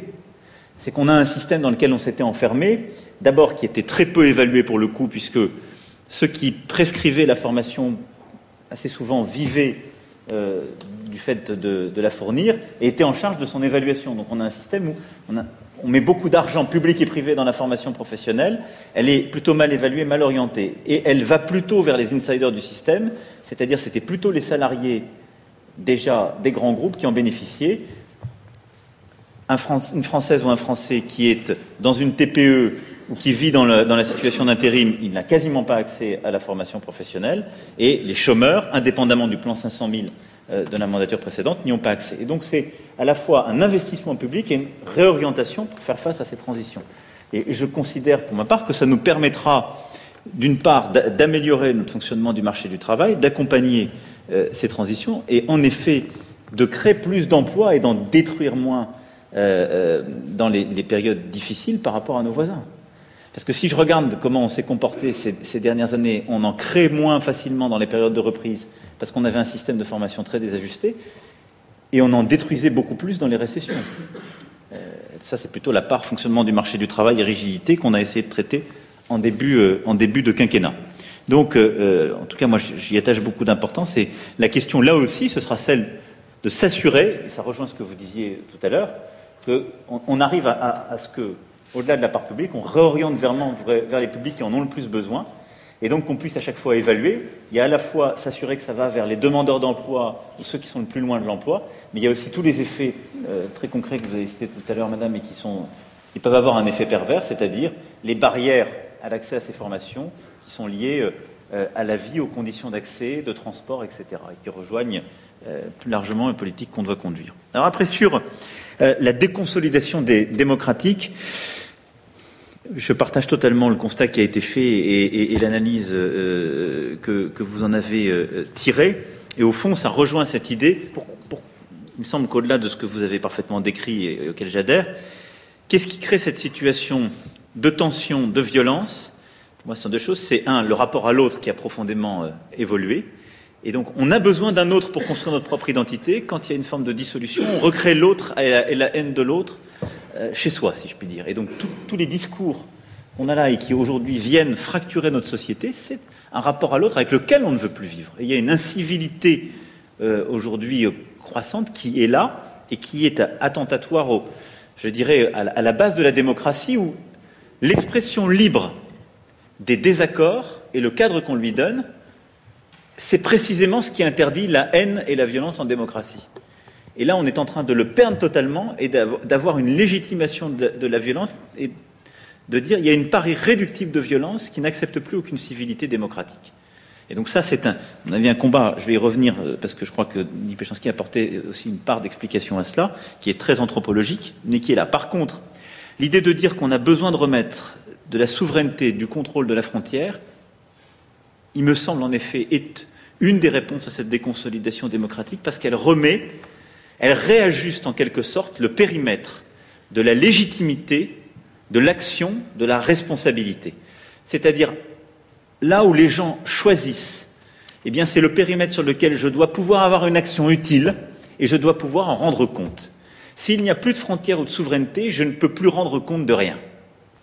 Et donc, là, en effet, il y a un principe d'irresponsabilité, parce qu'à aucun moment, je ne peux rendre compte de la chose. Après, et c'est tout le débat qu'on peut avoir sur ensuite la dévolution du pouvoir à notre niveau, il faut que les trois collent. Et bien souvent, euh, c'est toute la, toute la problématique de l'État en France, qui a dévolu des pouvoirs au local, mais qui ne correspondent pas au niveau de légitimité démocratique ni de responsabilité. Je prends un exemple simple qui est, à mon avis, au cœur de beaucoup de problèmes. Pourquoi tout remonte à l'État central Parce qu'il y a ce, surmoi français. Mais même quand on a décentralisé des politiques, on dit c'est l'État quand ça ne va pas. On a décentralisé la politique sur la petite enfance. Il y a eu plusieurs semaines des émissions euh, qui se sont tenues, des vraies politiques. Les détenteurs même de ces politiques ont dit c'est l'État. Ils n'en prennent pas la responsabilité. On a décentralisé, dit-on, depuis 15 ans, les politiques sociales. Mais en même temps qu'on les a décentralisées, en a-t-on donné le vrai cadre démocratique je le disais tout à l'heure en creux, est-ce que quand les gens votent pour leur conseiller général ou leur président de département, ils se disent je fais un choix de politique sociale? Rien du tout. D'ailleurs, ils votent plutôt pour du service public de proximité qui ne dépend pas des départements, hormis euh, la partie collège. Mais en effet, le département n'est pas compétent euh, et ne peut pas aujourd'hui interdire la, fermeture de tels services publics, décider sur la santé, comme on le disait tout à l'heure. Et donc, il y a on a créé une série de décalages entre les processus de légitimité démocratique, d'action concrète et du coup de responsabilité. Et ça, ça rend malheureux. Parce qu'à la fin des fins, ça construit cette, enfin, ça bâtit cette déconsolidation démocratique que vous évoquiez. Donc oui, je pense qu'il faut remettre, en effet, et assumer la souveraineté de la frontière, mais qui peut être après un rapport ouvert. J'y reviendrai. C'était le point euh, d'Olivier euh, Mongin. Mais je pense que c'est une nécessité pour ensuite avoir le choix du degré d'ouverture et une nécessité pour pouvoir construire surtout ce sur quoi j'ai prise. Et donc je peux apporter la réponse en termes de, contrôle ou pas. Et, ça, euh, je, crois très profondément euh, à l'ouverture et, et, à un rapport de coopération euh, dans la mondialisation, mais je pense malgré tout que si c'est la dilution, il n'y a plus de coopération possible parce qu'il n'y a plus de contrôle. Et donc on ne peut plus personne ne rend compte de quelque chose. Euh, mais je pense que cette, même problématique que vous avez déclinée euh, sur la frontière et la souveraineté, il faut la décliner à l'intérieur de, nous-mêmes pour pouvoir faire ces réajustements. Ce que vous avez ensuite dit sur euh, les réseaux sociaux et, vos propositions, moi j'y adhère. Et au fond, on est en train de voir, il me semble, dans le, mouvement social sous nos yeux, se révéler une partie de la réaction chimique en chaîne anthropologique euh, qu'ont créé les réseaux sociaux. Les réseaux sociaux ont permis le langage désinhibé, la très grande violence sous couvert d'anonymat. Eh bien, cette forme, ce que, je peux faire sur le réseau social, maintenant je le fais dans la rue, et l'anonymat devient un casque, une cagoule, un masque. Je ne suis pas reconnaissable et je peux, faire le pire. Dans un lieu qui n'est pas mien. C'est-à-dire que dans les réseaux sociaux, ce qui est frappant, on construit un échange de communication, d'action absolue, sous couvert d'anonymat, mais où il n'y a plus d'espace commun véritable. Il y a des espaces d'échange, d'interjection, mais il n'y a plus d'espace commun. Quand il y a la destruction absolue de commerce ou autre, euh, la destruction de commerce a existé encore dans les phases récentes. En 2005, elle existe. Mais c'est ce que les, forces de l'ordre appellent très joliment euh, la délinquance acquisitive.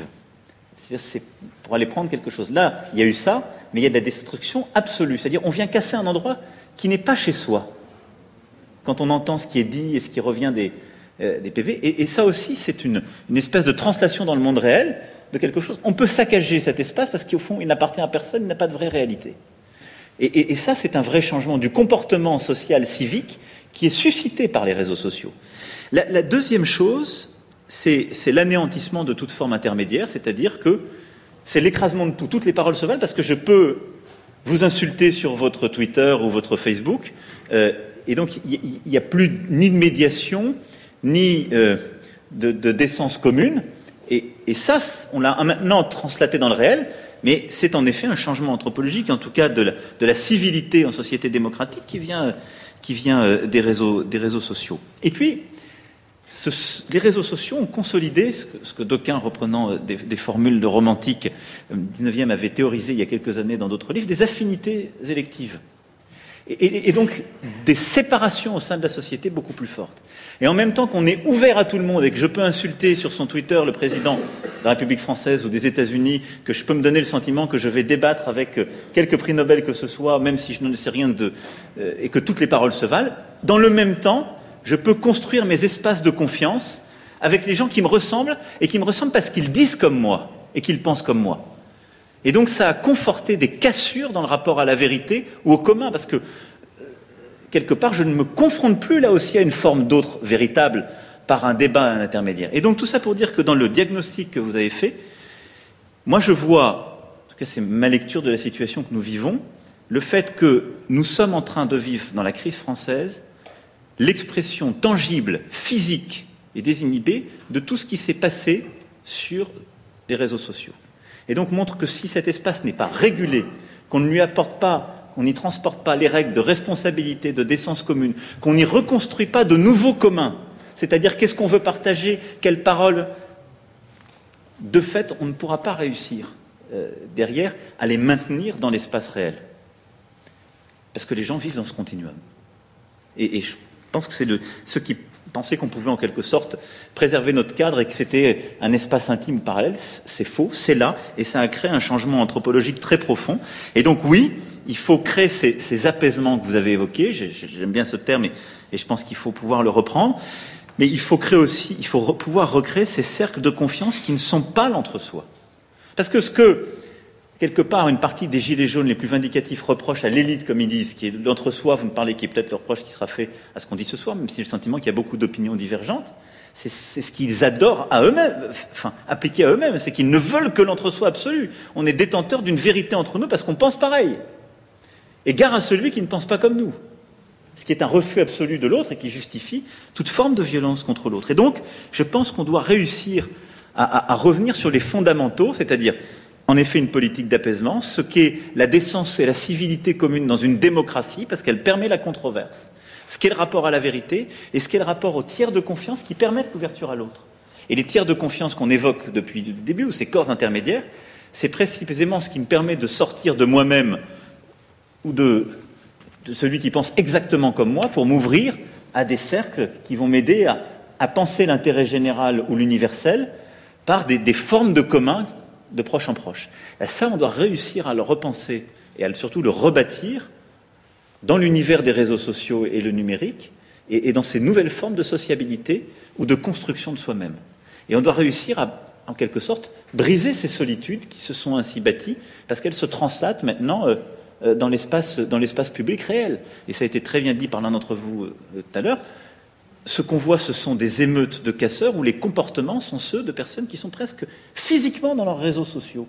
C'est-à-dire qu'ils assènent des discours de haine, ils errent, ils viennent participer à une casse qui se fait là d'un seul coup parce qu'il y a comme un événement Facebook qui se produit en réel devant eux. On peut tout casser et massacrer, c'est pas chez soi. Et puis on revient dans sa solitude, on erre dans la rue et on ne revendique rien. Il n'y a pas de débouché politique parce qu'il n'y a plus de commun. Je une petite parenthèse, mais je pense que c'est vraiment au cœur. Et ça, c'est pas la politique publique seule qui peut y apporter une réponse. C'est une prise de conscience, un sursaut collectif. Dans ce cadre-là, je pense que Olivier Mongin a dit une chose en effet très importante euh, et, qui poursuit ce, raisonnement sur la, part de l'histoire et qui, au fond, revient sur une autre dimension euh, à, ce que plusieurs d'entre vous ont évoqué, qui est d'un ancrage. Au fond, si on veut reconstruire quelque chose, il faut redéfinir l'espace, l'histoire et les mécanismes d'appropriation. Et, c'est d'ailleurs la, seule l'appropriation permet ensuite l'hospitalité ou un rapport à l'autre. Si, je ne suis plus propriétaire d'un espace qui a des frontières où je peux décider moi-même, l'hospitalité n'existe même plus.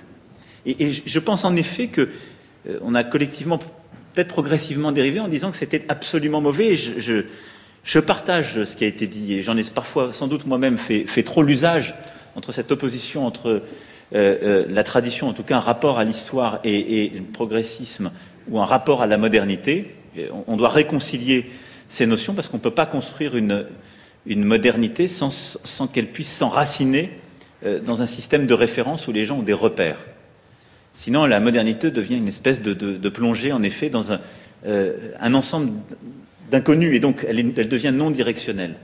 Et, donc ce rapport à l'histoire, en tout cas à une historicité, je pense que c'est ce qui permet en effet de un des éléments qui permet de construire le mot d'identité, il est surdéterminé aujourd'hui dans le champ politique français. Ce que, j'appellerais peut-être une personnalité. Euh, c'est-à-dire une forme de définition d'un rapport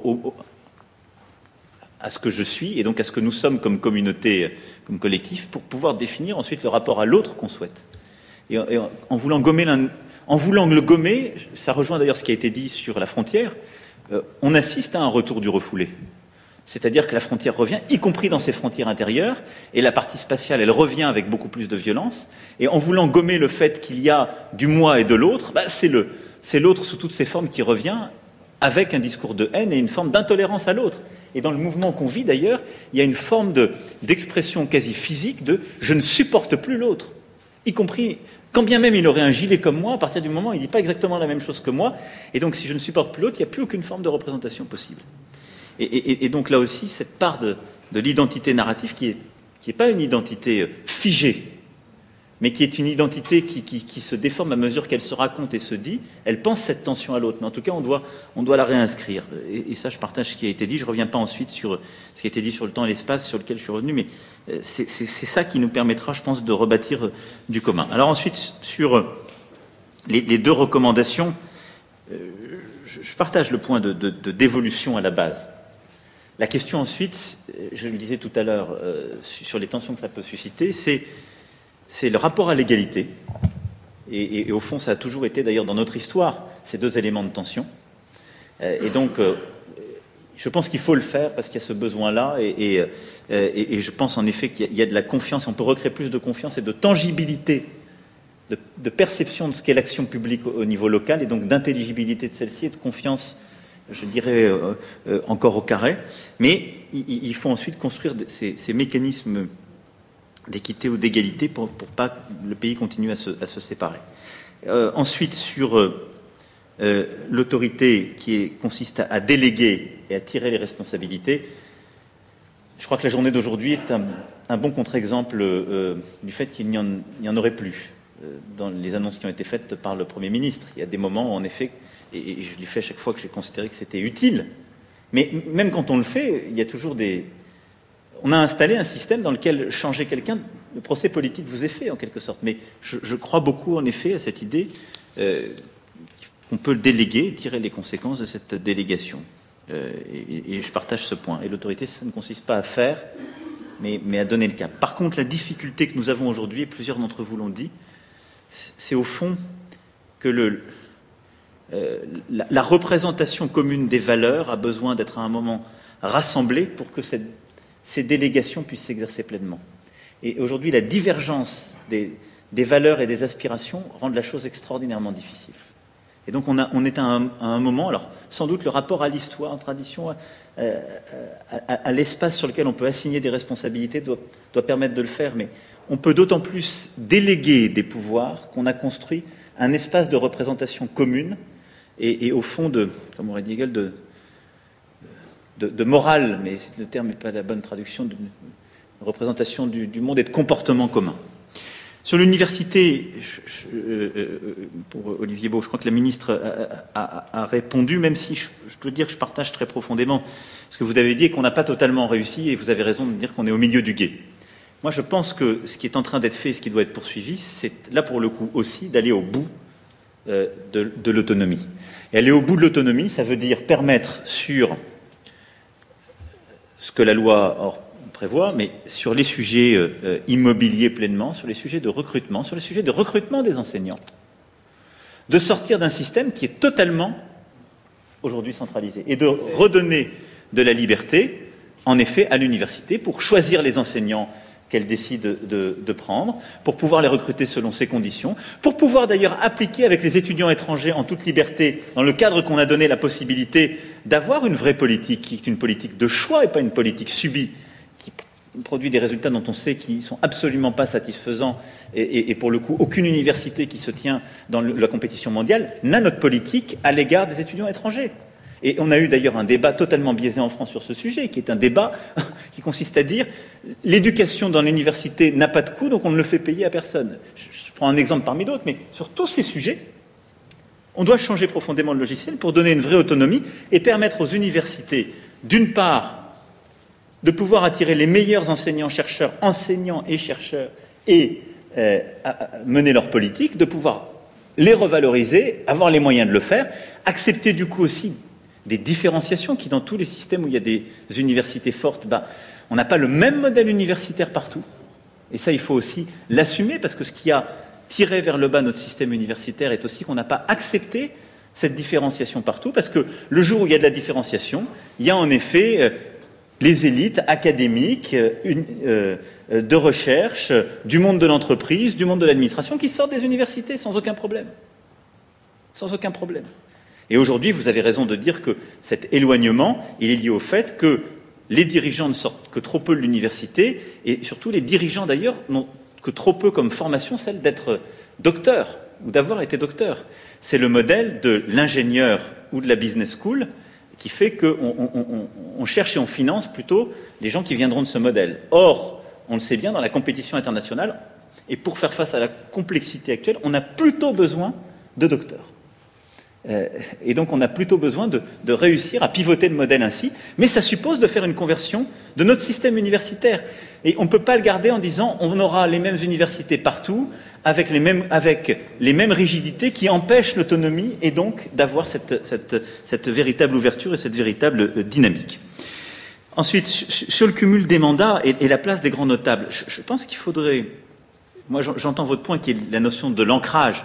En même temps, quand on les avait, on disait on crée des carrières politiques et donc nous avons des politiques qui ne sont plus euh, au contact de la situation de la société. Il se trouve qu'en plus c'est arrivé un moment de, renouvellement euh, et de profond changement politique parce que n'appartenant à aucun parti, il y a eu un très grand renouvellement au Parlement. Alors les gens disent que ces parlementaires ne sont pas ancrés, tout ce qu'on veut. Je n'ai pas le sentiment qu'on ait construit un pays beaucoup plus heureux avec des parlementaires qui étaient très ancrés et cumulards, pour être sincère. Et j'ai le sentiment que les parlementaires d'aujourd'hui payent beaucoup des conséquences de parlementaires qui étaient beaucoup plus cumulards qu'eux. La deuxième chose, c'est qu'il euh, y a aujourd'hui une représentation d'abord beaucoup plus féminine, on en a parlé, mais le groupe majoritaire à l'Assemblée, il est paritaire. Ça n'était jamais arrivé. Jamais arrivé. Or, aussi longtemps qu'on mettait le cumul, comme le, système en dessous n'était pas paritaire, il n'y avait pas de parité. Et il est beaucoup plus représentatif de certains secteurs de la vie économique qui n'étaient plus là. La, vraie question, me semble-t-il, enfin ma réaction par rapport à votre point, elle est double, c'est de dire comment, par contre, on, si je puis prendre la contraposée, comment on fait que les parlementaires d'aujourd'hui deviennent aussi des notables locaux, pour reprendre votre expression, c'est-à-dire et un ancrage, une légitimité sur leur territoire pour que les acteurs viennent leur parler, qu'ils puissent changer les choses et les faire remonter. Et donc ça rejoint ce qu'on disait tout à l'heure sur l'organisation du temps parlementaire et la possibilité de ne pas uniquement être un parlementaire enfermé dans sa tâche législative. Beaucoup de régimes parlementaires où il n'y a pas de cumul l'ont construit. Euh, nos voisins allemands, par exemple, euh, qui ont été beaucoup plus rigoureux sur beaucoup de ces sujets, l'ont construit en, obligeant qu'il y ait du temps en circonscription, en institutionnalisant beaucoup plus cette fonction et euh, en, donnant une place aux parlementaires sur, le territoire. La deuxième chose, c'est une réflexion qui peut tout à fait se faire dans le contexte actuel sur le Sénat. À la rigueur, on pourrait dire que la Chambre des notables locaux aurait vocation à être le Sénat, où on aurait là des gens qui participent à l'édification de la loi, mais qui sont euh, la remontée. Donc par rapport à votre réflexion, je pense que c'est maintenant qu'il faut se poser la question s'y était ouverte par rapport, euh, à ce qu'est le Sénat. Sur le, quinquennat et euh, les, irresponsabilités du président, je, suis d'accord avec ce que, vous, ce que vous dites. Après, c'est une question, il y a des questions institutionnelles et des questions de pratique. Au fond, pourquoi on peut dire que De Gaulle était responsable et qu'après ça s'est éteint? Parce qu'il y a eu deux changements dans la pratique institutionnelle. On a accepté la cohabitation et on a accepté la non-démission après référendum. Ce qui fait que vous pouvez dire De Gaulle était beaucoup plus responsable que vous, sans savoir quelles sont les conséquences que je tirerais de ces deux phénomènes si j'étais confronté à ces derniers, c'est de dire vous avez des prédécesseurs entre vous euh, et De Gaulle qui, pour les uns, ont perdu des élections législatives en cours de mandat et n'en ont pas tiré les conséquences pour eux-mêmes et ont fait vivre un système de cohabitation dont on peut penser que le général de Gaulle ne l'aurait pas pris pour lui-même et aurait exercé une forme de responsabilité politique. Et la deuxième chose, c'est de dire, vous avez des prédécesseurs qui ont fait des référendums et ils les ont perdus, ils ne sont pas partis. Pour le reste, rien dans le texte ne change le système de responsabilité par rapport au général de Gaulle. Rien. Et la responsabilité, l'irresponsabilité d'ailleurs pénale du président dans le temps de ses fonctions et pour ce qui est ses fonctions est indispensable à la prise de décision compte tenu des fonctions qui sont à exercer, en particulier en tant que chef des armées. Le jour où on sort de cette irresponsabilité pénale, il n'y a plus personne qui prendra des, décisions en tant que chef des armées. Plus personne. Et je pense que c'est une force de notre système. Donc la question, c'est comment on crée de la, des mécanismes de responsabilité et de respiration démocratique. Et, là, je, là, où je vous rejoins, il me semble en creux, vous avez moins détaillé ce point, mais vous l'avez à plusieurs reprises écrit, c'est que le quinquennat phasé ne permet plus une forme de respiration démocratique, de, de mid-terme à la française, en tout cas de, de, césure, de respiration, où le peuple français peut dire j'ai confiance dans votre projet, donc je vous redonne une majorité pour le faire. La réalité, si on allait au bout de la logique, c'est que le président de la République ne devrait pas pouvoir rester s'il avait un vrai désaveu en termes de majorité. En tout cas, c'est l'idée que je m'en fais et qui est la seule qui peut accompagner le fait d'assumer les fonctions qui vont avec. Ensuite, je rejoins euh, le, le ministre, je pense qu'on va avoir besoin d'une clarification euh, du système, parce que si on va au bout d'une présidentialisation du système, alors il faut des mécanismes de responsabilité politique devant le Parlement qui vont plus loin que ce qu'on a aujourd'hui, et ce qui est autre chose. Euh, ce qui est, d'avoir une procédure de type impeachment, et donc d'avoir une procédure où, euh, à ce moment-là, vous avez une contraposée qui peut l'appeler. Mais ce qui est sûr, c'est qu'aujourd'hui, le système ne, respire pas suffisamment dans le cadre du quinquennat. Alors, est-ce qu'il faut revenir euh, comme disent certains, un septennat, un autre rythme. C'est là où j'ai un conflit d'intérêts, si je puis dire, donc je ne m'exprimerai pas, mais je voulais en tout cas apporter cette, part de conviction et, en tout cas de réaction à ce que vous aviez dit. Sur euh, les données de l'ISF, on va regarder comme sur euh, comme ce qui, a été dit tout à l'heure sur euh, les éléments territorialisés de, fiscalité personnelle. ensuite, sur la, taxation du, CO2, je, suis assez d'accord sur le fait, si on a raté quelque chose avant la crise, c'était de pouvoir mieux, articuler la transparence d'un projet qui demandait des changements de comportement à, euh, nos concitoyens, en particulier les plus modestes, et de pouvoir dire la taxation qu'on met en place, il y a une forme de retour, en tout cas vous aurez les mécanismes d'accompagnement. Néanmoins, c'est le symptôme de quelque chose, c'est l'affaiblissement du principe d'universalité budgétaire et de consentement à l'impôt en général. Parce que je veux bien qu'on tire ce raisonnement uniquement pour, l'écologie, mais dans ces cas-là, il faut le tirer pour toutes les politiques publiques. Parce que qu'est-ce qui fait que je l'aurais simplement pour l'écologie? Très sincèrement, je, peux à ce moment-là vous dire, euh, moi, classe moyenne, je, serais bien curieux de savoir pourquoi je paye pour l'éducation. Alors, les, gens qui sont célibataires, quelque part, on rentre dans une logique d'attribution d'un impôt à une politique, enfin de rapport objectif, et en atteignant l'universalité budgétaire, on, lève ce qui est aussi le voile d'ignorance qui va avec euh, la possibilité de faire et les solidarités au sein de la société. Hein. Je, tiens juste à ce qu'on en ait conscience parce que c'est une idée qui est plutôt majoritaire aujourd'hui, c'est très sympathique. Enfin, le jour où euh, une génération dira moi je veux lever le voile d'ignorance sur ce qu'on file aux autres générations, euh, ça peut devenir tendu. Surtout si c'est les plus jeunes qui arrivent, qui seront plus étroits encore. Donc, euh, à lever le voile d'ignorance. Il y a un moment donné où le, le voile d'ignorance est salutaire pour les solidarités entre générations ou entre publics. Donc, je dirais peut-être pas dans cette logique, mais sur le fait que les mécanismes d'accompagnement sociaux doivent être beaucoup plus forts parce que, parce qu'au fond, l'injustice écologique, elle est aussi sociale. Ceux qui vivent dans des passoires, des passoires thermiques, ceux qui roulent avec les, voitures les plus polluantes et les plus consommatrices, ce sont ceux qui sont en plus grande difficulté. Mais je, le jouerais plutôt comme ça que sur un mécanisme de redistribution d'un impôt sur une même catégorie. Euh, sur le reste, on, on, va regarder les choses et je pense que donc je suis pas, du tout contre l'idée de dire qu'on a besoin ensuite d'avoir un, mécanisme de taxation. Euh, le sujet, c'est qu'on aura à composer ensuite les éléments de production et de compétitivité, parce que ça n'a de sens selon les acteurs euh, qu'on taxe que si on sait le, concilier euh, avec la transition et, les créations de valeur qu'on doit faire dans le, dans le pays. Le ministre vous a répondu sur votre parole de citoyenne, et, au fond, vous, vous nous avez apporté, pour une part, euh, importante sur euh, ce que vous disiez sur la décision, le contrôle et le suivi. Et au fond, euh, moi, je, ne suis pas hostile à l'idée d'ouvrir le référendum, et il y a des réflexions qui sont en cours et qui sont en train d'être travaillées à l'Assemblée et au Sénat. Ce qui est sûr, c'est que le référendum d'initiative partagée n'est pas suffisamment ouvert aujourd'hui, donc n'est pas opérant. Et ce qui est vrai, c'est qu'on a besoin de savoir comment on arrive à, métaboliser dans le processus démocratique les initiatives que prend la société et typiquement comment on traite les pétitions, les propositions pour réussir à, procéder de quelque chose. Moi, je suis assez méfiant du, référendum pour régler, en quelque sorte, euh, les sujets indécidables ou ce que le dirigeant ne sait pas régler lui-même. Pourquoi? Parce qu'on a un exemple en taille réelle qui est l'exemple britannique, qui est pour moi une crise absolue de démocratie, parce qu'on a un peuple qui a choisi quelque chose et il n'y a pas de majorité positive pour l'appliquer. C'est-à-dire que le Parlement britannique nous met dans une situation, il dit, moi j'ai une majorité négative, je ne veux pas de no deal, mais j'ai pas de majorité positive. Donc on n'avance pas. Et donc on a un Parlement qui dit, je ne sais pas mettre en œuvre la décision qui a été prise par le peuple. Et donc c'est un mauvais référendum. Donc la question c'est comment les initiatives qui remontent du peuple, on arrive à les traduire en projets concrets, et comment on arrive à, donner, en effet, une participation supplémentaire. Et à ce titre, ça a été évoqué, je trouve que le modèle irlandais et, les mécanismes d'association, où, en quelque sorte, ce qui arrive à un moment donné au référendum a été préparé par la société, où on accepte là une forme de dévolution du pouvoir qui est de dire, j'accepte sur ce sujet-là de dire qu'une assemblée constituée avec des parlementaires, des, des citoyens, va, proposer des décisions et on les soumet au peuple, c'est très différent.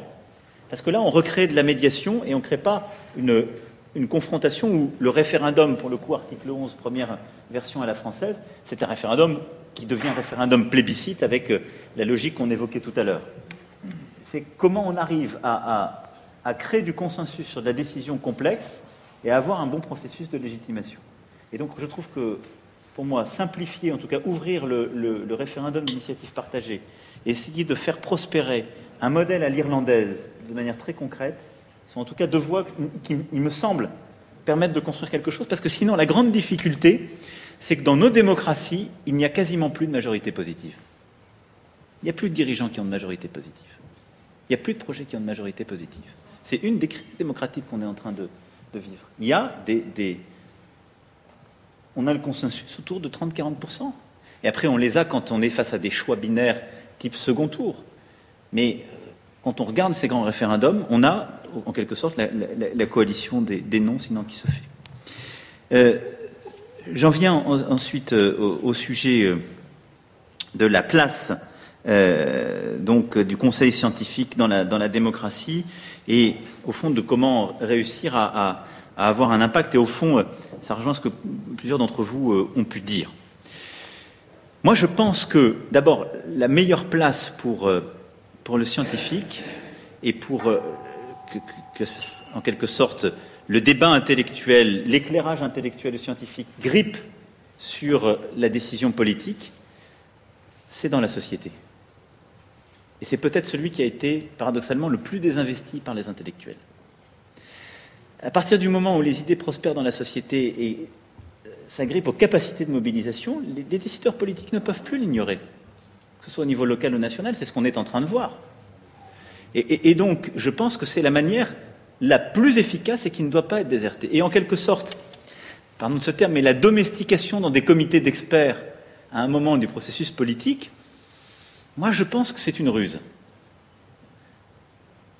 Parce que d'abord, nos concitoyens qui sont face à ce risque de défiance qu'on évoque depuis le début de la soirée disent toujours si c'est dans un comité à la main de l'exécutif ou trop proche, ce n'est pas vraiment indépendant. Ce qui est vrai. Et donc il y a toujours cette suspicion. Et Deuxio, ça, ça, place toujours dans un des rouages de la décision, mais qui peut être marginalisé, comme vous l'avez parfaitement décrit et vécu. Et donc, il y a un moment donné, on doit construire le rapport de force démocratique. Et on le construit par une capacité à, convaincre sur la base de ces éléments de fait, et donc, à mobiliser.